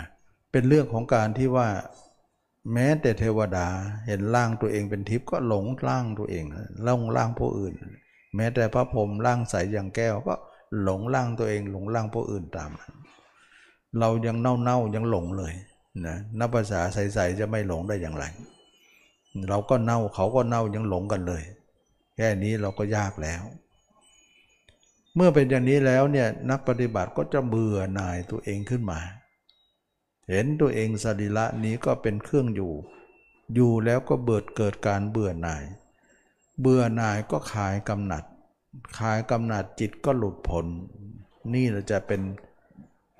คำพูดของคนที่หลุดพ้นก็จะพูดอย่างนี้ว่า เมื่อเบื่อหน่ายก็คลายกำหนัด เมื่อคลายกำหนัดจิตก็หลุดพ้น เมื่อพ้นแล้วกิจที่ทำยิ่งกว่านี้ไม่มีอีกแล้วเนี่ยจะจะเป็นคำพูดคำกล่าวของพุทธเจ้า กล่าวแก่พระอรหันต์ทั้งหลายว่าคำพูดก็จะไปทำนองนั้น เมื่อเราเห็นตัวเองแล้วเราเข้าใจตัวเองว่า ตัวเองก็ไม่มีอะไรที่น่ายินดี เป็นสิ่งปฏิกูลมากมายกายกอง ตัวเองเห็นตัวเองก็เห็นว่า ตัวเองนั้นเป็นผู้ที่ไม่มีอะไรเป็นแก่นสาร เป็นของบ้างเปล่านะเป็นของหลอกลวง เป็นเป็นมายากลนะเป็นเรื่องของการที่ทุกคนไม่เห็นตัวเองก็มาหลงตัวเอง เมื่อเห็นตัวเองอย่างนี้ก็เบื่อตัวเองไม่หลงตัวเอง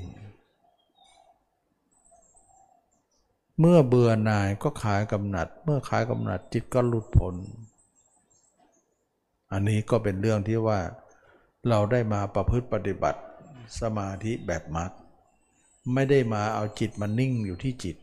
จิตมาพิจารณากายนี้ให้เห็นแจ้ง เมื่อเราเห็นแจ้งขึ้นไป แจ้งขึ้นไปการละสักกายทิฏฐิย่อมเกิดขึ้นนะการจะละสักกายทิฏฐิย่อมเกิดขึ้นสักกายทิฏฐิเป็นอย่างไร สมาสกายทิฏฐิเนี่ยก็คือว่ากายเห็นกายสกกายะแปลว่าร่างกายนะหรือขันห้านี่แหละ ทิฏฐิแปลว่าความเห็น เห็นว่าร่างกายนี้ ละความเห็นว่าร่างกายนี้ว่าไม่ใช่ของเรา เป็นของโลกนี้เราได้มาจากบิดามารดาเป็นผู้ให้กำเนิด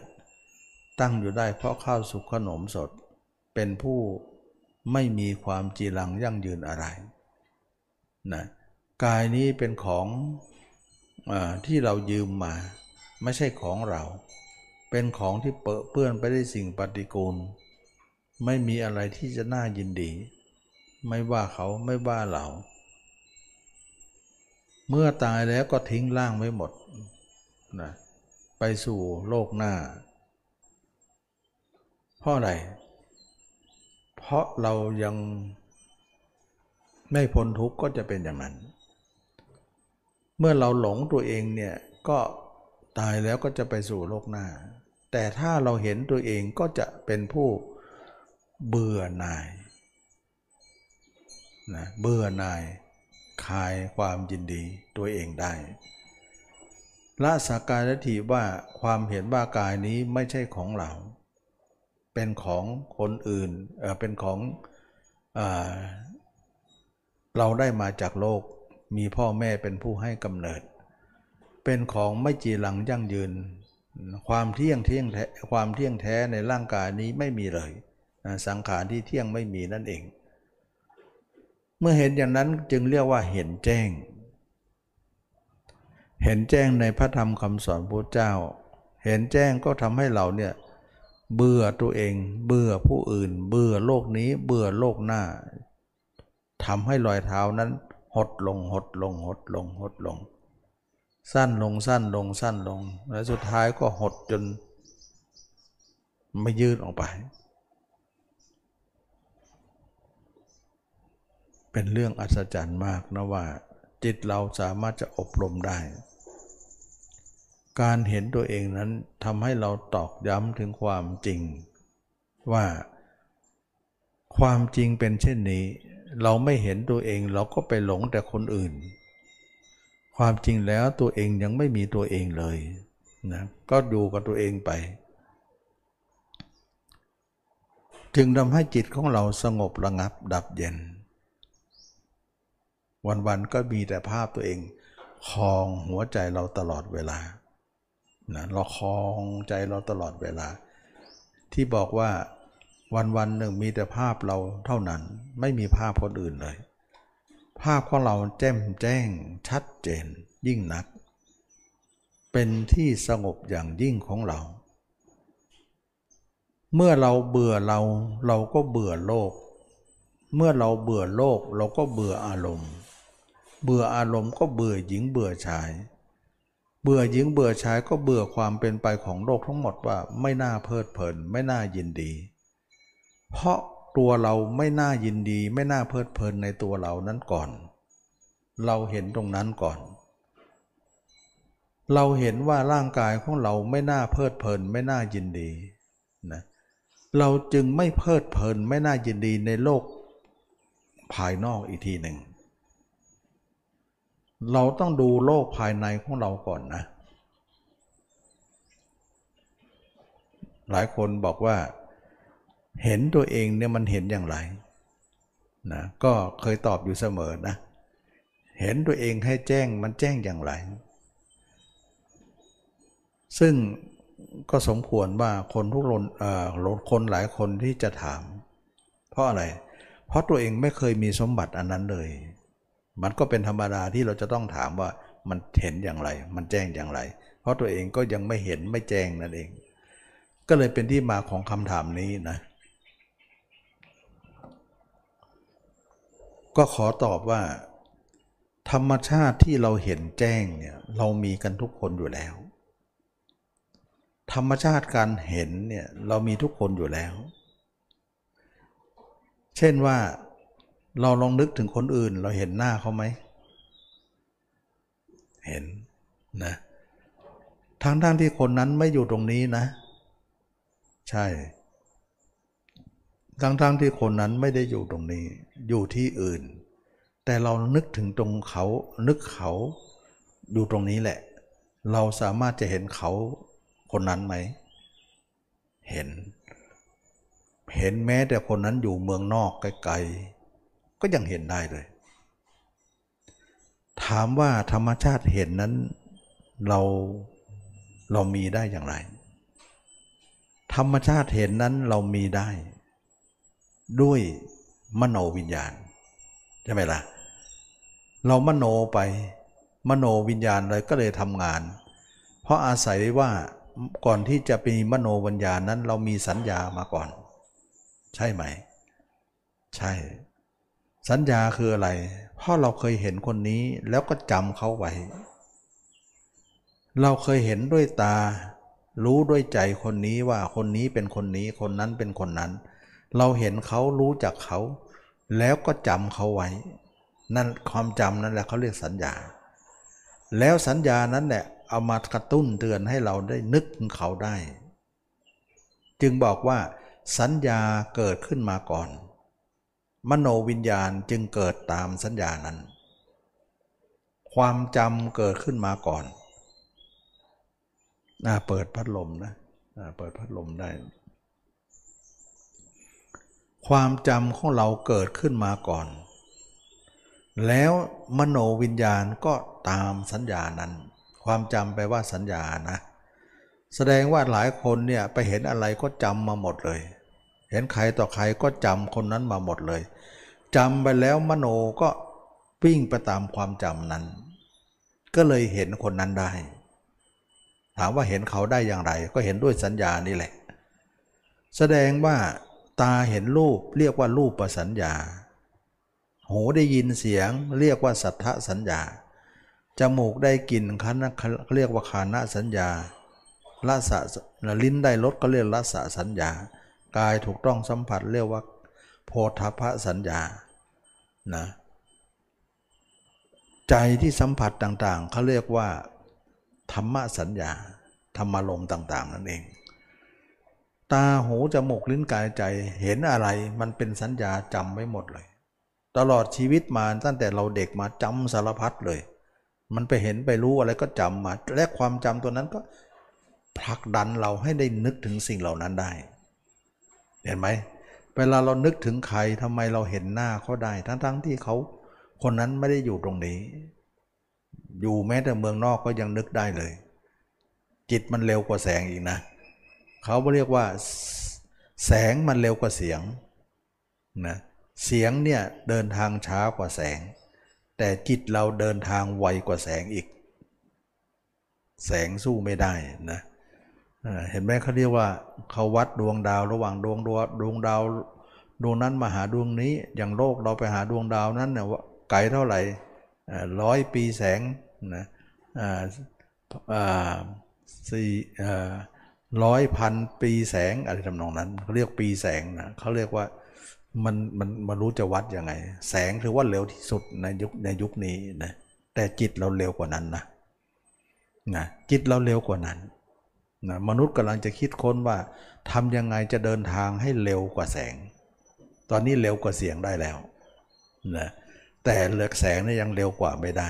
แต่จิตเราได้แล้ว ได้นานแล้ว แสดงว่าจิตเราเป็นเทคโนโลยีที่ล้ำหน้าเสมอนะบางคนบอกว่าทำจิตทำสมาธินี่เป็นของโบราณเอ้าโบราณยังไงล่ะอนาคตปัจจุบันยังสู้โบราณไม่ได้เลยนะโบราณยังเก่งกว่าอีก แสดงว่าโบราณนั่นแหละคือทันสมัยที่สุดก็คือจิตเราเร็วมากนะฉะนั้นเวลานึกถึงใครเนี่ยเรานึกถึงใครเนี่ยเราเห็นคนนั้นได้ ด้วยมโนวิญญาณ แสดงว่าเรามีความเห็นอยู่แล้วนี่ ใช่ไหม ใช่ เห็นยังไงก็เห็นมโนนั่นไงทีนี้ มโนเนี่ยมันเป็นธรรมชาติที่เห็นเขาได้ เห็นใครก็ได้ นึกถึงเรื่องอะไรก็เห็นเรื่องนั้นได้ ทั้งๆทที่เรานึกกลางคืนนะมันก็แจ้ง ไม่ใช่ว่ากลางวันนึกได้ แต่กลางคืนนึกไม่ได้มันมืด มันไม่เกี่ยวใช่ไหมบางคนนอนไม่หลับนะนึกนู่นนกนี่จนตาในแจ้งไปหมดเลยทั้งทงที่เดือนมืดนะทั้งทางที่อยู่ในห้องก็ปิดไฟแล้ว มันแจ้งอะไรของมันนะ แสงสว่างก็ไม่มีสักหน่อย จิตมันแจ้งและมันมีแสงสว่างในตัวมันเอง สังเกตว่าเรานึกเรื่องใครเนี่ยมันจะสว่างหมดกลางวันก็นึกเท่ากับกลางคืน กลางคืนนึกก็เท่ากับกลางวัน มันไม่ได้เกี่ยวกับดวงตะวันดวงเดือนอะไร ดวงดาวดวงไฟอะไร มันเกี่ยวกับจิตมันมีแสงของมันเองอยู่ในตัวมัน เวลานึกถึงหน้าเขาเนี่ยชัดไหม หน้าเขาสว่างไหม แม้แต่เห็นรอยตีนกาอยู่ไหมรอยขุมขนเห็นไหมล่ะขยายจนเห็นขุมขนเลย มันแจ้งชัดแล้วมันแจ้งด้วยอะไรล่ะแสงไฟก็ไม่มีสักหน่อย มันแจ้งด้วยตัวของมันเอง อย่างนี้แหละเราเรียกว่า ธรรมชาติของคนเราเนี่ยมันมีคำว่าแจ้งสว่างอยู่แล้ว รู้แจ้งเห็นแจ้งอยู่แล้ว แต่มันไปแจ้งแต่คนอื่นอย่างเดียวไง แจ้งคนอื่นเนี่ยเป็นมโนวิญญาณ ทีนี้เราจะย้ายธรรมชาตินี้แหละ แล้วก็มาเห็นตัวเองซะ แล้วให้แจ้งเหมือนคนนั้นเลย ฉะนั้นถ้าคนบอกว่าเห็นตัวเองแจ้งนะแจ้งยังไงนะไม่เข้าใจก็นี่ไง หมายความว่าอย่างนี้แหละ ว่าธรรมชาติทุกคนมีคำว่าเห็นแจ้งแล้วอยู่แล้ว แต่มันผิดคน มันไปอยู่คนอื่นมานานแล้ว เราจะต้องมาอยู่ให้ถูกคนซะก็คืออยู่กับตัวเอง เท่ากับว่าทุกคนมีธรรมชาติการเห็นแจ้งอยู่แล้ว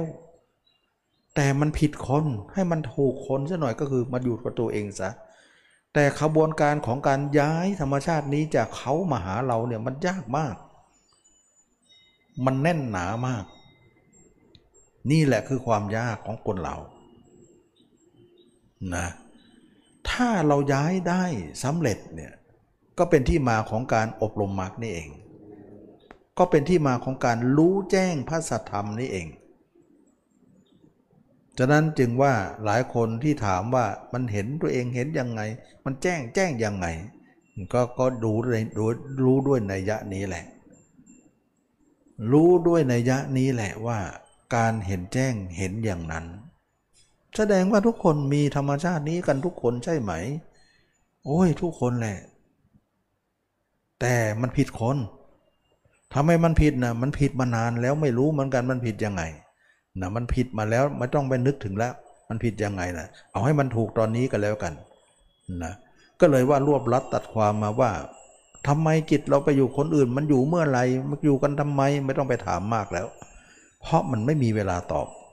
เพราะเวลานี้มันเป็นเวลาเร่งด่วน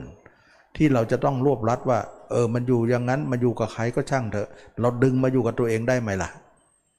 มันก็เลยรวบรัดเอาคำถามนี้คำตอบนี้ดีกว่า นี่คือนักปฏิบัติธรรมนะไม่ใช่การนั่งสมาธิหลับหูหลับตาอย่างเดียวไม่ใช่ มันมีการโยกย้ายธรรมชาติ ที่มันผิดที่ผิดทาง ให้มันถูกที่ถูกทางซะในเมื่อจิตเราทั้งทีเนี่ยเราเกิดมาทั้งทีเนี่ยจะไปอยู่กับเขาทั้งจนตายอยู่เลย ไปอยู่ทั้งเขาทั้งหมดเลยเหรออะไรกันเนี่ยเราเป็นใครเขาเป็นใครอะไรนักหนาจะเอาใครมาสำคัญกว่าเราทำไม มันหลงนั่นเอง หลงไปอยู่เขาจะจนตะเลิดเลยไม่อยู่กับตัวเองเลย มืดไปหมดเลยตัวเอง หลับตาจึงไม่รู้ไม่เห็นขันทำสมาธิก็ไปเห็นแต่จิตอย่างเดียวอีกไม่เห็นตัวเองอีกหนักเข้าไปอีกนะหนักเข้าไปอีก นะฉะนั้นคนทำสมาธิเนี่ยไม่ได้มาใกล้ไม่ผ่านนะยังไกลกว่านิพพานอีกนะบางครั้งสู้คนไม่ทำยังจะอยู่ใกล้กว่าอีกนัยยะหนึ่งก็เหมือนใกล้นัยยะหนึ่งก็เหมือนไกลนะถ้าคนเข้าใจก็เหมือนใกล้หน่อย ก็มาเปลี่ยนได้ เปลี่ยนทางใหม่ได้ มานับหนึ่งใหม่ได้ ถ้าคนที่ไม่มาก็เหมือนเป็นนัยยะหนึ่งไกลนั่นเองไกลสู่พระนิพพานนั่นเอง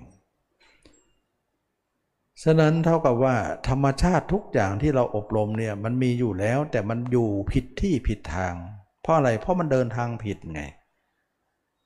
เดินทางผิดนั่นเขาเรียกว่ามิจฉามักตอนนี้เราจะมาเดินทางถูกซะแล้วนะเราจะต้องทำให้ถูกซะแล้วนะนะผิดไม่เอา ก็เลยเป็นที่มาความเพียรสี่ประการว่าคิดถึงใครให้ตัดให้หมดนะ ตัดให้หมดมันผิดนะ แล้วก็ความเพียรที่สองมาพิจารณาตัวเองมันถูกนะแต่มันยังไม่ค่อยมาไงมายากไงเราก็ต้องอบรมไปเรื่อยๆขัดถูขัดถูไปเรื่อยๆถูถูไถไถไปเรื่อยๆเนี่ยเดี๋ยวมันก็จะชัดขึ้นชัดขึ้น ชัดขึ้น มันอยู่ไปชัดไปอยู่ไปชัดไป แล้วมันค่อยๆชัด ค่อยๆแจ้ง จนกว่ามันจะแจ้งจนบริบูรณ์ถึงร้อยเปอร์เซ็นต์อย่างที่เคยพูดนะว่า แจ้งสิบเปอร์เซ็นต์บ้างยี่สิบเปอร์เซ็นต์สามสิบสี่สิบห้าสิบไปเรื่อยๆ นี่แหละคือการเดินทางนะการเดินทางของจิต เราก็คือเดินทางมรรคนั่นเองมรรคก็กลายเป็นดันเดินทางของจิตเรา อยู่ในกายเราตั้งแต่ศีรษะถึงปลายเท้านี่เอง เรียกว่ามรรคมีองค์แปดนะเราไม่คิดถึงผู้อื่นเราคิดถึงตัวเองอย่างเดียว ตั้งแต่ศีรษะถึงปลายเท้าให้อยู่กับเรา ต่อมาธรรมชาติที่เป็นว่า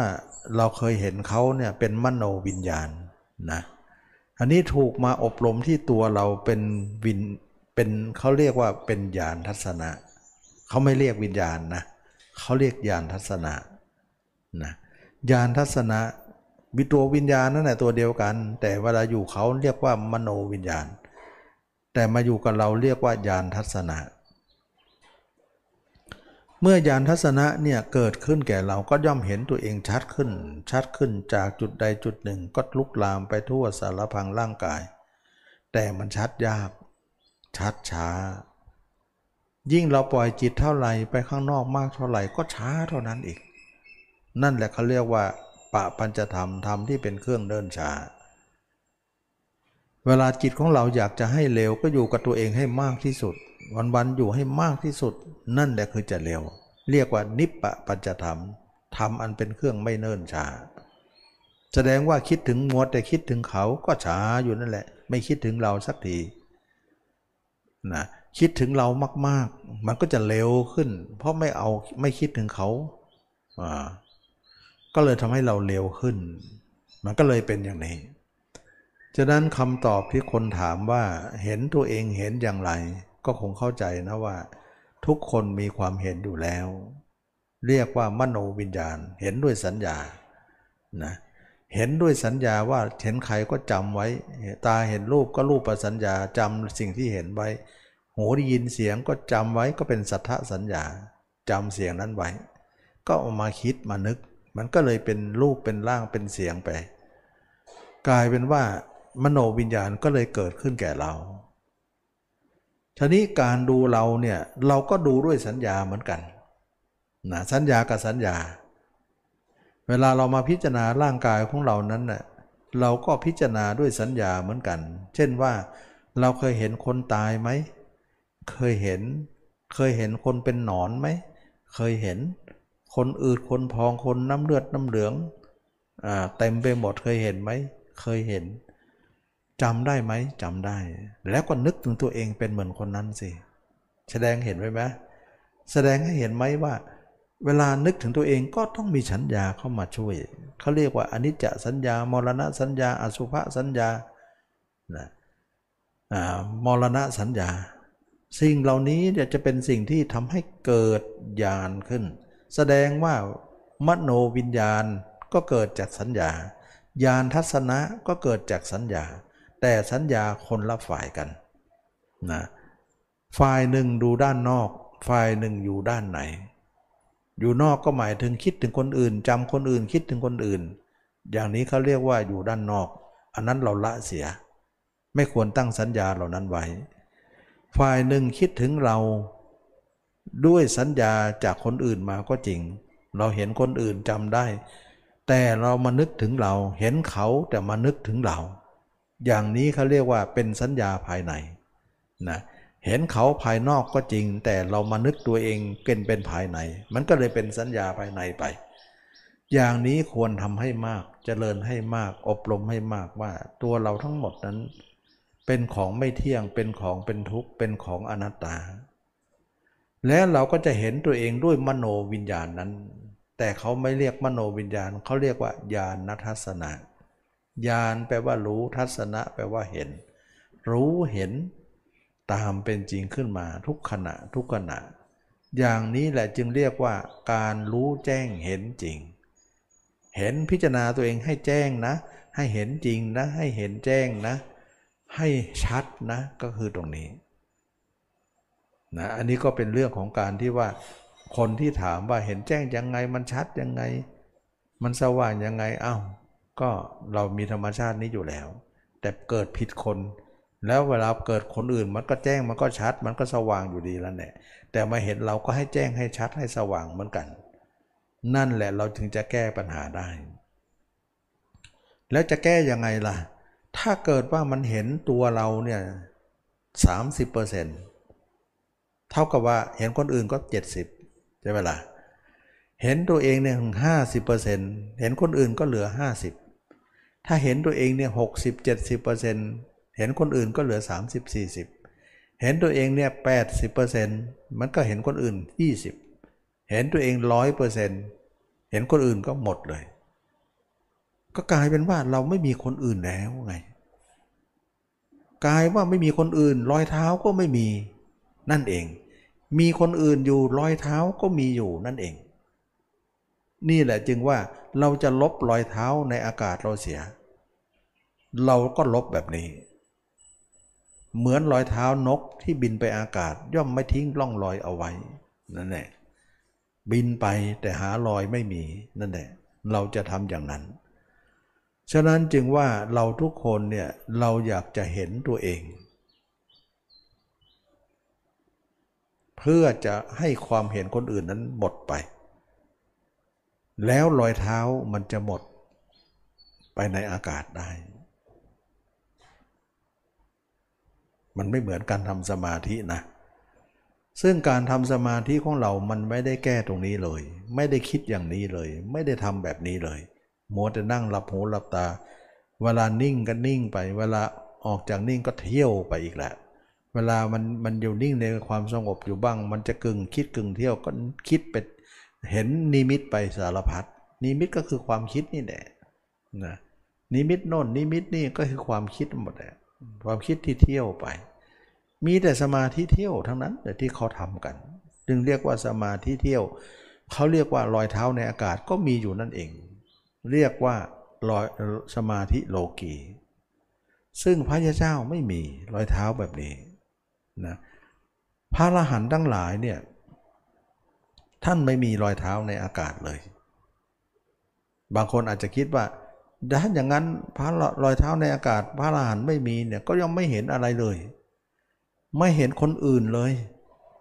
ไม่เห็นสวรรค์นรกเลย ไม่เห็นวิญญาณไม่เห็นพูดผีปีศาจอะไรเลย อย่างนั้นไหม เห็นได้อ้าวเห็นก็ออกสิ เห็นออกก็มี เห็นไม่ออกก็มี อย่าคิดว่าเห็นแล้วออก เสมอไป คนที่เห็นแล้วออกก็มี เห็นแล้วไม่ออกก็มี เป็นยังไง ฉะนั้นผู้พระยาเจ้าทั้งหลายเนี่ยท่านก็เห็นสวรรค์นรกเห็นอะไรทุกอย่าง เห็นแบบไม่ต้องออก เห็นแบบไม่มีรอยเท้าซึ่งนักปฏิบัติธรรมเนี่ยไม่เข้าเข้าใจหรอก สมมติว่า คนคนนี้เนี่ยพิจารณาร่างกายนี้เห็นตัวเองแจ้ง สมมติว่าแจ้งถึงร้อยเปอร์เซ็นต์นะตาในเนี่ยเห็นตัวเองแจ้งอยู่ แต่ตานอกก็ยังเห็นคนอื่นอยู่ การเห็นด้วยตานอกเห็นคนอื่นอยู่เนี่ยเขาก็เห็นคนอื่นได้ ทั้งท่านที่ใจเขาไม่มีรอยเท้า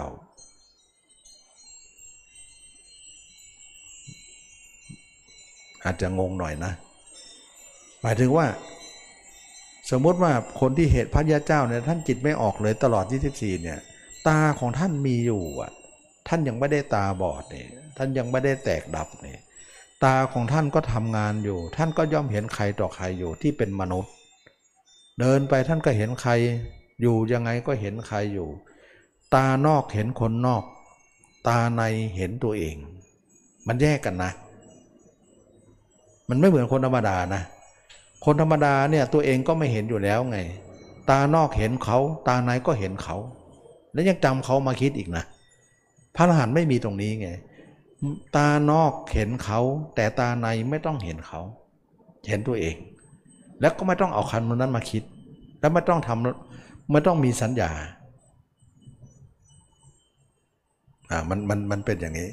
ไม่ใช่ว่าพระอรหันต์เนี่ยจิตไม่ออกก็ไม่รู้เรื่องอะไรเลย รู้สิ รู้ยิ่งกว่าคนรู้อีก เพราะตานอกท่านก็มีอยู่นะ ท่านก็เห็นมนุษย์อยู่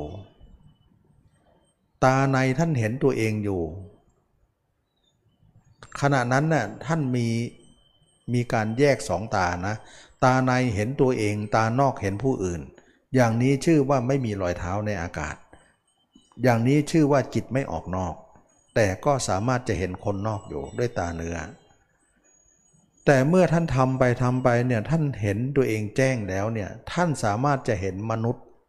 ด้วยตาเนื้อและก็เห็นอามนุษย์ด้วยตาในขณะตาในของท่านน่ะตาในของท่านตาในเนี่ยเห็นตัวเองอยู่ แต่ตาในส่วนหนึ่งเนี่ยยังเขาเรียกว่าหัวตาใน มันมีหัวตากับหางตานะอย่างเช่นว่า ตานอกเนี่ย หัวตานี่อยู่เห็นตัวเองอยู่ แต่หางตาเห็นคนอื่นอยู่นะเรายังพูดกับคนทั่วไปเลยว่าเอ๊มองได้หางตาเลยนะเนี่ยเห็นไหมแสดงว่าเขาไม่ได้เอาหัวตามองเขาเอาหางตามอง คือคือตาตาเนี่ยมันมีตานอกตาในเนี่ยตาในเห็นตัวเองอยู่ แต่ตานอกเห็นคนอื่นอยู่เนี่ยเขาเรียกว่าเห็นด้วยหางตา ส่วนตาในเห็นตัวเองอยู่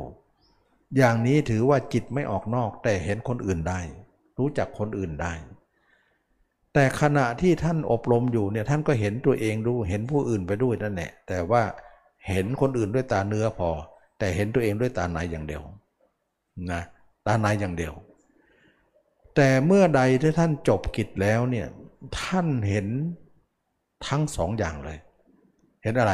เห็นมนุษย์ด้วย เห็นอมนุษย์ด้วย อ้าวอามนุษย์เห็นด้วยตาเออมนุษย์เห็นด้วยตาเนื้อ แต่อามนุษย์ท่านเห็นด้วยตาในตาในส่วนหัวตาเนี่ยท่านเห็นตัวเองนะ แต่หางตาของตาในเนี่ยเห็นคนอื่นได้เหมือนกัน เพราะมันมีหัวตากับหางตา ฉะนั้นหางตาเนี่ยเห็นอมนุษย์ หัวตาเห็นตัวเอง หัวตานอกเนี่ยเห็นตัวเอง หางตานอกเห็นมนุษย์ ตาเนื้อเห็นมนุษย์ด้วยหางตา ตาในเห็นมนุษย์ด้วยหางตาใน ฉะนั้นฉันให้หางตาในมอง คนอื่นแต่หัวตามองตัวเอง มันก็เลยว่าทำให้คนที่ปิดหูปิดตานี่สามารถจะรู้ทุกอย่าง เห็นทุกอย่าง แต่เห็นแล้วไม่จำเอามาคิดเอามาไม่เป็นสัญญา เพราะอะไรเพราะท่านเห็นสัญญาว่า สัญญาก็ดีเวทนาก็ดีสัญญาก็ดีสังขารก็ดีวิญญาณก็ดี มันไม่ใช่ของเรา ฉะนั้นเห็นแล้วก็ผ่านเห็นแล้วก็ผ่าน ฉะนั้นบางคนบอกว่าเช่นว่าพระอรหันต์ท่านไปเห็นนรกบ้างเห็นสวรรค์บ้างเห็นมนุษย์บ้างท่านเนี้ยท่านจิตของท่านก็ออกนอกสิเห็นแบบไม่ออกก็มีนะก็ไม่มีนัยยะนี้แหละ ฉะนั้นคนที่เขาไม่มาตรงนี้เนี่ยมันก็พูดยากนะเพราะเขาไม่มีสมบัติอันนี้ ไม่มีธรรมชาติอันนี้ แต่เมื่อใดเรามีธรรมชาติอันนี้มีสมบัติอันนี้มีการอบรมมรรคเราก็เข้าใจได้สำหรับคนที่ไม่อบรมมรรคเนี่ยยังไงก็เข้าใจไม่ได้ ยังไงก็เข้าใจไม่ได้ เข้าใจยาก เพราะเขาไม่มีสมบัติอันนี้ ก็เหมือนคนตาบอดนั่นแหละถามคนตาดีว่าอ่าอ่าอะไรอะ ก้อนเมฆมันเป็นยังไงอะคนตาดีก็บอกมันเป็นสีขาวอะตาคนตาบอดก็ถามว่าสีขาวมันเป็นยังไงอะสีขาวก็เหมือนสำลีนะแล้วสำลีมันเป็นยังไงโอ้โหไม่จบเลยอย่างนี้นะเพราะมันไม่เห็นอะไรเลยดังนั้นก็เลิกตอบเถอะนะเพราะว่าตอบเท่าไหร่มันก็ไม่จบ แล้วก็มันก็ไม่เข้าใจ เพราะมันไม่เคยเห็นเลย ฉะนั้นเหมือนกันว่าคนที่จิตไม่ออกนอกเนี่ยไม่เข้าใจเลยว่าคนไม่ออกนอกเนี่ย คนที่ออกนอกอยู่แล้วไม่เข้าใจคนที่ไม่ออกนอกว่าเป็นยังไง มันเป็นเป็นเรื่องยากนะ มันเป็นเรื่องยากเขาต่อนอกตาในเนี่ยมันยากมากเลย ปรากฏว่าจิตของเราที่อบรมด้วยมรรคเนี่ย เราสามารถจะทำให้มโนวิญญาณเราดับไปเลย กลายมาเป็นญาณทัศนะหมดเลย กลายเป็นว่าเราสามารถที่จะเห็นตัวเองแจ้ง โดยที่ว่า ไม่เห็นคนอื่นอีกเลย ด้วยด้วยตาหนะด้วยด้วยมโนวิญญาณเราไม่มีแล้วคำว่ามโนวิญญาณเราดับไปเลยนะสำหรับพระยาเจ้านะดับไปเลยนะ ตั้งแต่อนาคามีขึ้นไปดับสนิทเลย กลายเป็นว่าวันวันหนึ่งเนี่ยมีแต่ภาพเราชัดที่สุดในโลก ไม่มีภาพคนอื่นเลย นั่นแหละเขาเรียกว่ามโนวิญญาณมันดับ วันวันหนึ่งเนี่ยมีแต่ภาพเราชัดที่สุดในโลกไม่มีภาพคนอื่นเลย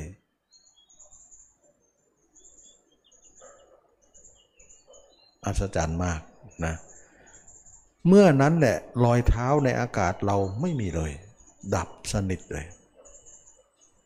เพราะวันวันหนึ่งไม่มีภาพใครมาโผล่ให้จิตเราได้เลย มีแต่ภาพเราแทนหมดแล้วกลายว่าเรากับปุถุชนคนทั่วไป เป็นคนตรงกันข้ามกันนะปุถุชนคนทั่วไปเนี่ยว่าวันวันหนึ่งมีแต่ภาพใครต่อใครเต็มไปหมด ยกเว้นภาพเดียวที่ไม่มีก็คือตัวเองนะยกเว้นภาพนี้ภาพเราไม่มี แต่พระยาเจ้าเนี่ยตรงข้ามเลย เพราะท่านเดินทางคนละทิศกันเนี่ยผลออกมาก็คนละทิศวันวันหนึ่งเนี่ยเห็นแต่ภาพเรา ภาพเดียวเท่านั้น ไม่มีภาพคนอื่นเลย ทั้งๆทที่ตาเนื้อเราเนี่ยเราก็เห็นคนอื่นเยอะแยะไปหมด ตาในเราก็เห็นอามนุษย์เต็มไปหมด แต่ภาพเราชัดที่สุดในโลกนะภาพเขาก็เป็นแค่หางตาเอง หางตานะเห็นได้แต่หัวตาเห็นตัวเองหมดเลย เขาเน้นที่หัวนะ หางนี่ไม่เป็นไรน หางนี่ถือว่าจิตไม่ออก แต่มันมีตาของมันอยู่นะมันก็เลยต้องมีอาการสัมผัสได้ตรงนั้น แต่ว่ามันไม่มีทุกข์อะไร เพราะว่าหัวมันถูกมัดไว้แล้วนะถูกดึงไว้แล้ว เหมือนเราหัวงูจับไปแล้วหางงูก็แส่สายไป ก็ไม่เป็นไร เมื่อเป็นอย่างนี้แล้วเนี่ยพระยาเจ้าเนี่ยวันวันหนึ่งก็เลยมีประภาพตัวเองชัดที่สุดในโลก ภาพคนอื่นไม่มี การที่เราไม่มีภาพคนอื่น รอยเท้าเราย่อมหมดไปนะรอยเท้าในอากาศของเราเนี่ยไม่มีแล้วหมดไปแล้ว กลายเป็นว่ารอยเท้าในอากาศเราไม่มี ชาตินี้เราจะเป็นชาติสุดท้าย แต่รอยเท้าบนพื้นดินเรามีอยู่ เพราะอะไรเพราะเรายังไม่ตายเราต้องเดินทางขึ้นเหนือล่องใต้ เราต้องไปไหนต่อไหน ฉะนั้นการที่มีรอยเท้าในบนพื้นดินไม่สำคัญ เพราะเรารู้อยู่แน่ว่า วันหนึ่งต้องไปยุติที่เชิงตะกอนแต่เราให้ความสำคัญว่ารอยเท้าในอากาศของเรานั้นแหละมันต้องหมดก่อน อย่างนี้แหละจึงว่า เราต้องทำรอยเท้าในอากาศให้หมดไปก่อน เรารู้เลยว่าชาตินี้เราจะเป็นชาติสุดท้าย การเกิดต่อไปของเราย่อมไม่มี นะเพราะว่าเป็นคำถามเดียวกับสุภัทะถามพุทธเจ้าว่ารอยเท้าในอากาศมีหรือไม่ พุทธเจ้าตอบว่าไม่มี โอ้อยากจะทำยังไงให้ไม่มี ก็คือมรรคนี่เอง แล้วสุดท้ายท่านก็ไม่มีได้จริง ๆ ก็บรรลุในคืนนั้นเลย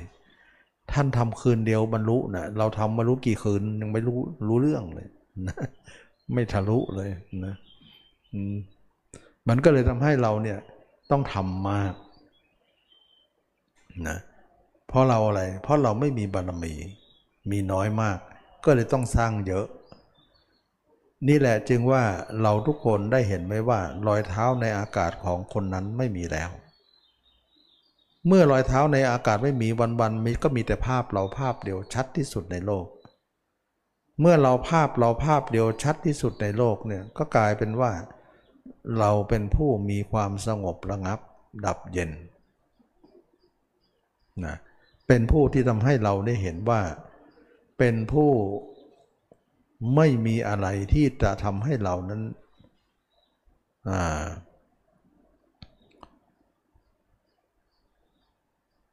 เป็นภพชาติ หรือเป็นการปฏิบัติผิด ที่คนอื่นว่าผิดว่าถูกอย่างไรเราไม่สนใจแล้ว นั่นแหละคือที่สุดของทุกนะว่าเราสามารถที่ทำให้จิตคุมได้หมดเลย เมื่อเราเห็นตัวเองได้ ภาพตัวเองก็เลยคุมจิตนั้นไว้ จิตเราถูกคุมแล้วกรรมของเราก็หมดนะจึงว่าพระอรหันต์ทั้งหลายไม่มีกรรม เพราะพฤติกรรมของจิตมีเมื่อไหร่กรรมก็บัญญัติมีเมื่อนั้น การบัญญัติกรรมก็มีเมื่อนั้นนะถ้าจิตเนี่ยคุมไม่ได้ไปอยู่เมื่อใด การบัญญัติคาว่ากรรมก็มีอยู่เมื่อนั้น แต่ถ้าจิตนี้คุมได้ ไม่มีการไป เพราะมาอยู่กับตัวเองแล้วมีแต่ภาพตัวเองแล้ว การสิ้นกรรมก็เกิดขึ้น การบัญญัติว่ากรรมก็ไม่มีต่อไป ฉะนั้นพระรหันจึงเป็นผู้สิ้นกรรม นะพระอรหันต์จึงเป็นผู้สิ้นกรรม สิ้นอะไร เพราะใจของท่านนิ่งสว่างสงบว่างอยู่ เห็นตัวเองอยู่ตลอดเวลา แล้วก็เห็นตัวเองเป็นของว่างเปล่า จึงไม่มีพฤติกรรมอะไรออกมาจากจิตนั้นเลย จึงเรียกว่าเป็นผู้สิ้นกรรม ส่วนกายของท่านต้องเคลื่อนไหวอยู่ วาจาของท่านย่อมพูดอยู่ ท่านจะเรียกกรรมไหม ท่านยังเดินได้อยู่ เพราะท่านมีชีวิตอยู่ ท่านต้องเดิน ท่านย่อมพูด เขาไม่เรียกว่ากายกรรม เขาไม่เรียกว่าวจีกรรม เพราะพฤติกรรมของจิตนั้นหยุดการเดินทาง จึงบัญญัติว่าการหมดกรรม การ กรรมก็เลยหมดแล้ว ไม่มีการบัญญัติแล้ว เมื่อใดจิตนี้หยุดการเดินทางไปหารูปรสกลิ่นเสียงเมื่อใด เมื่อนั้นจึงการบัญญัติคำว่ากรรมก็หมดไป เมื่อรอยเท้าบัววัวเนี่ยมันมันมันเทียมเกวียนไป ถ้ามันเดินอยู่มีรอยเท้าอยู่มันเดินอยู่ รอยเกวียนก็มีต่อไป รอยเกวียนข้างหนึ่ง เป็นกายกรรม รอยเกวียนข้างหนึ่งอีกข้างหนึ่ง เป็นมโนกรรมเออเป็นวิจีกรรม แต่งัวนั้นเป็นมโนกรรม แต่ถ้าวัวนั้นหยุดก็เหมือนจิตนั้นหยุดแล้ว กายกรรมก็สิ้นไปวจีก็สิ้นไปบางคนบอกว่าจะสิ้นได้ยังไง ท่านยังเดินอยู่นะ ท่านยังพูดอยู่ ท่านไม่ใช่กรรมเลยท่านไม่เรียกว่ากรรม ท่านเรียกกิริยา นะท่านเรียกว่ากริยา กริยาของการเดิน กริยาของวาจา การพูดนะเขาไม่เรียกกรรม ฉะนั้นพระอรหันต์ทั้งหลายเป็นผู้สิ้นกรรม เป็นเพียงแต่ท่านยังมีกริยาอยู่ กริยาไม่ใช่กรรมนะนะกริยาไม่ใช่กรรม กรรมก็คือกรรม กริยาไม่ใช่กรรม ฉะนั้น อากับกริยาพุทธเจ้าพระอรหันต์ยังมีอยู่ในโลกนะท่านยังเดินท่านยังพูดท่านยังขึ้นเหนือลองใต้อยู่ ท่านเป็นเพียงกริยา ส่วนกรรมของท่านสิ้นแล้ว เพราะอะไรเพราะรอยเท้าในอากาศไม่มี การบัญญัติกรรมย่อมไม่มี ทีนี้บางคนก็บอกว่า อ้าวพระอรหันต์ยังยังมีกรรมที่จะต้องเสวยนะ เช่นพระเจ้ายังโดนก้อนหินทับพระบาทนะ พระโมคคัลลานะยังโดนทุบนะ อันนั้นเขาเรียกวิบากนะ กรรมของท่านหมดแล้ว แต่ท่านเหลือวิบากอยู่ เราต้องแยกตรงนี้นะ เหลือวิบาก วิบากเป็นยังไง วิบากคือผลกรรมเก่า กรรมเก่าเป็นยังไง กรรมเก่าสมัยก่อนเนี่ยท่านยังไม่ได้บวช ท่านเคยทำกรรมอะไรไว้ วิบากนั้นน่ะมาสนองท่านในชาตินี้ แต่กรรมใหม่ของท่านไม่มีแล้ว เท่ากับว่าท่านเสวยวิบากเก่า แต่เราเนี่ยมักจะพูดว่าวิบากก็เรียกกรรมหมดแหละกรรมเก่านะกรรมใหม่ก็เรียกว่ากรรมเหมือนกัน กรรมเก่าก็เรียกว่ากรรมเหมือนกัน แต่ทางบาลีเนี่ยเขาไม่เรียกกรรมกรรมใหม่เนี่ยเขาเรียกว่ากรรม แต่ของเก่าเนี่ยเป็นผลของกรรมเขาเรียกวิบากนะแต่เรานี่ก็เรียกไปตามนั้นแหละนะ แต่เข้าใจตามนั้นว่าวิบากนั่นแหละคือกรรมเก่านั่นเองนะอันนี้ก็เป็นเรื่องว่าพระอรหันต์ท่านมีวิบากอยู่ วิบากขันของท่านยังมีอยู่ท่านต้องจะเสวยวิบากขันอันนั้น วิบากหมายถึงว่าท่านตอนทำท่านท่านยังไม่ได้บวชพระนะท่านทำชาติก่อนๆแล้วอะท่านก็มาเลยสนองชาตินี้ แต่ชาตินี้ท่านมาประพฤติมรรคท่านพ้นแล้ว แต่เศษเหลือยังมีอยู่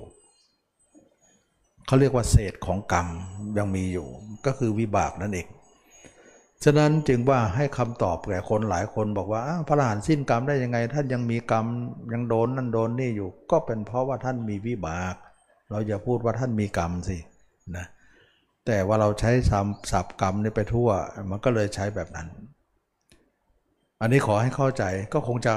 ไม่มีอะไรที่จะค้างคาว่าคนที่เข้าใจเรื่องนี้ว่าพระอรหันต์ทั้งหมดเนี่ยท่านไม่มีกรรมนะวิบากของท่านมีอยู่นะเหมือนองค์ุลิมานเนี่ยกรรมของท่านที่จะไปเสวยชาติหน้าท่านจะตกต้องตกนรกเนี่ยท่านไม่ได้ไปแล้วชาติหน้าหาท่านไม่เจอหรอกนรกก็มีแต่หลายชื่อไปนะตัวท่านไม่ได้ไปแล้วนะเพราะอะไรเพราะท่านสิ้นแล้วสิ้นกรรมแล้วนะนรกก็ ไปไม่ได้นะก็เลยสิ้นนรกไป วิบากของท่านยังเจออยู่นะท่านก็เลยเจอเจอวิบากนั่นแหละอันนี้ก็ขอให้จำนะจำไว้ว่า เราทุกคนที่มาอบรมมรรคที่จะมานำมาสอนนี้ เราจะให้จิตของเราเนี่ยไม่มีรอยเท้าในอากาศเลย ซึ่งใครๆทำไม่ได้ง่าย ๆนะ ถ้าไม่มีมรรคแล้วไม่ต้องพูดถึงนะ ถ้าไม่มีมรรคสักอย่างเนี่ยทำไม่ได้นะ สมาธิเนี่ยก็ลองทำดูสิ ไม่ได้ ออกสมาธิมาก็มาโหรอยเท้าเพียบเลย คิดอยู่โน่นไปโน่นไปนี่ตามดูตามรู้นี่รอยเท้าทั้งนั้นนะรอยเท้าทั้งนั้นเลย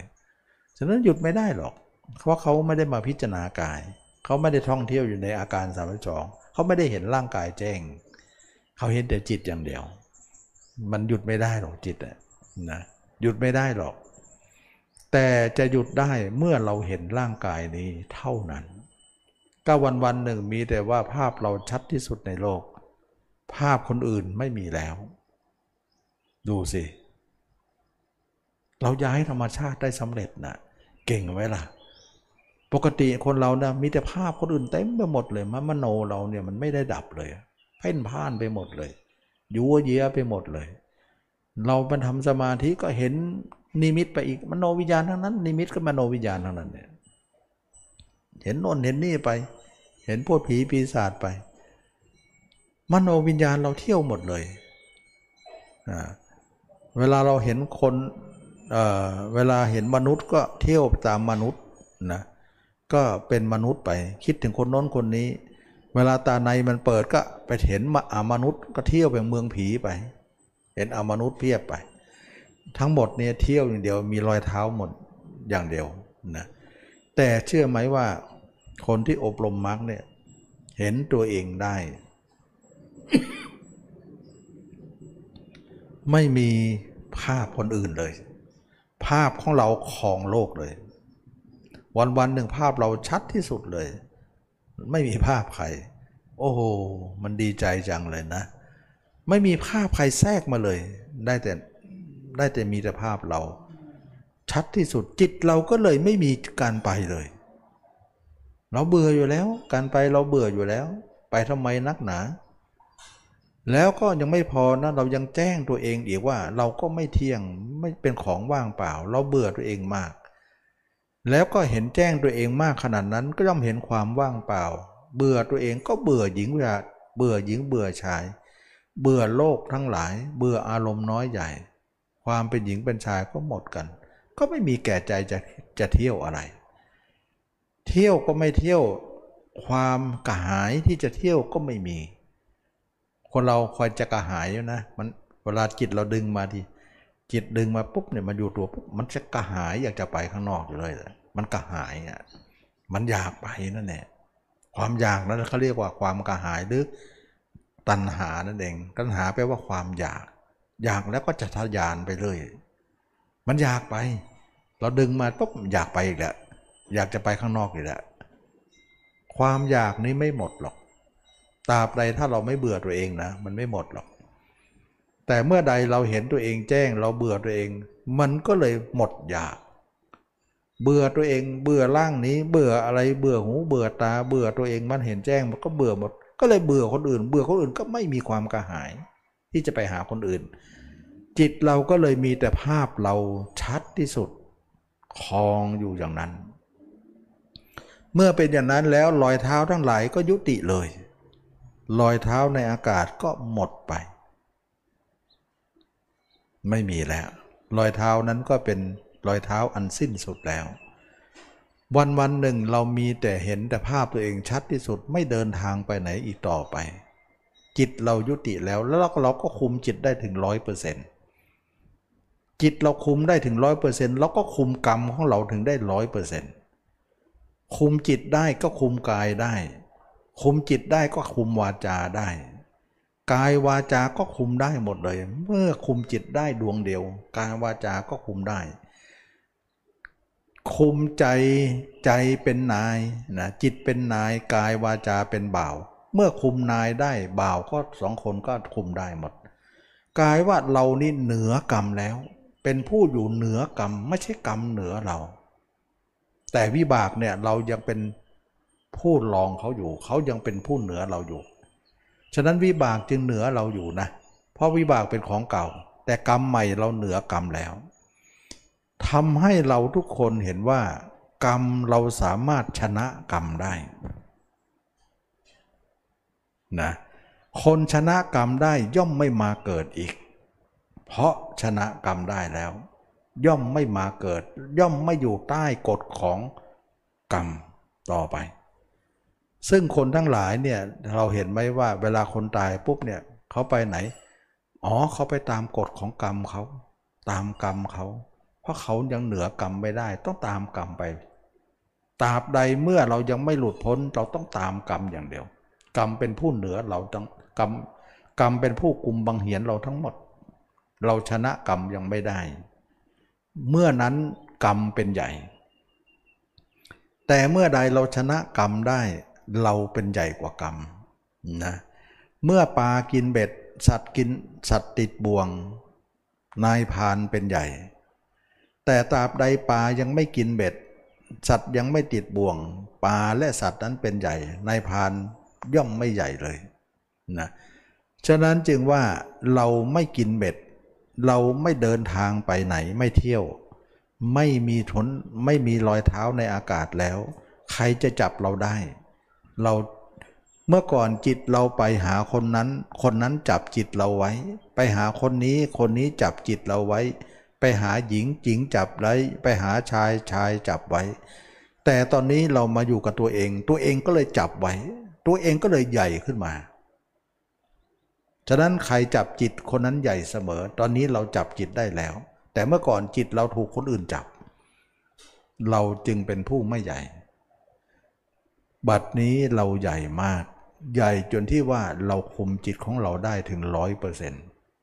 เราจึงเป็นผู้เหนือกรรมอันนั้นอีกทีหนึ่ง จึงเป็นผู้ชนะกรรมด้วยมรรคมรรคนี่แหละเป็นปฏิปทาที่จะชนะกรรมได้ อย่างไม่น่าเชื่อ จิตเราหยุดได้ ไม่นึกเลยว่าจิตเราจะหยุดได้ คนอื่นเขาหยุดไม่ได้หรอกเขาไม่มีมรรคคิดทั้งวันเนี่ยเขาจะนิ่งกันนิ่งสักหน่อยหนึ่งในสมาธิเป็นบางครั้งๆไป ออกมาเขาก็ไปอยู่ดีนะก็ลองดูสิ คนที่ทำสมาธิรู้กันพูดกันพูดอย่างนี้รู้เรื่องนะแต่เขาไม่อบรมมรรคนะเขาไม่รู้เรื่องหรอกเขาไม่รู้เรื่องมรรคหรอก แต่เขาไม่รู้แต่เขาก็แก้ปัญหาเรื่องจิตเขาไม่ได้หรอกนะอันนี้เป็นเรื่องที่ว่านักปฏิบัติด้วยกัน แต่ความรู้ไม่เท่าเทียมกัน เพราะเขาไม่รู้มรรคเนี่ยถือว่าไปไม่ได้เลยนะ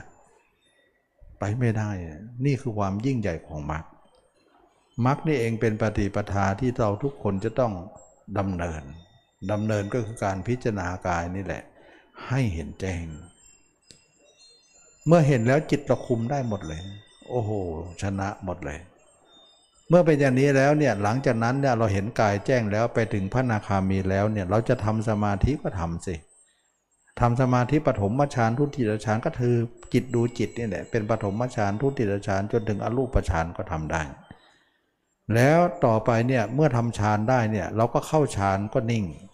ออกมาก็ไม่เที่ยว ออกมาก็นิ่ง เข้าฌานก็นิ่ง ออกสมาธิก็นิ่ง เพราะจิตเราไม่เที่ยวแล้ว เราก็กลายเป็นพระยาเจ้า เป็นโลกุตละ แต่ว่าเราจะตายก็ทิ้งฌานซะแล้วก็ตายคาร่างตัวเองไว้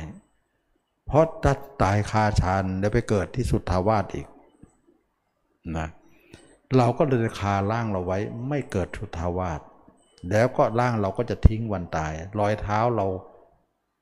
บนพื้นดินก็ยุติที่เชิงตะกอนแต่รอยเท้าอากาศเราหยุดนานแล้ว เราจึงไม่มาเกิดอีกแล้ว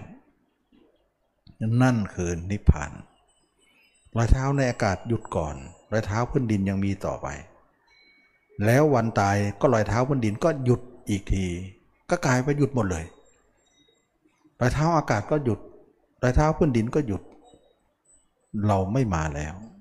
นั่นแหละจึงเป็นคำตอบของสุภัทะว่ารอยเท้าในอากาศย่อมไม่มีนะวันนี้ก็สมควรแก่กาลเวลาเนาะได้พูดถึงว่ารอยเท้าในอากาศของเรานั้นก็คือความคิดนึกที่ไม่จบไม่สิ้นของเรานั้นจะทำยังไงให้มันหมดไปนะก็พระสุภัทะก็มาทำให้หมดตรงที่พระเจ้าจะปรินิพาน ตอบคำถามสามสามข้อนี้แล้วขอบวชแล้วก็สามารถจะทำมารอยเท้านั้นหมดไปนะด้วยบารมีของท่านที่สร้างมา ท่านก็เป็นพระอรหันต์องค์หนึ่งที่ไม่มีรอยเท้า เราเองก็จะต้องไปสู่ตรงนั้นให้ได้นะเราก็ปฏิบัติให้ได้ตามท่านไปก็แล้วกัน วันนี้ก็เห็นสมควรแก่กาลเวลา ขอให้ทุกคนมีความสุขความเจริญรู้แจ้งเห็นธรรมในพระธรรมคำสอนพระเจ้าทุกคนทุกท่าน เทอ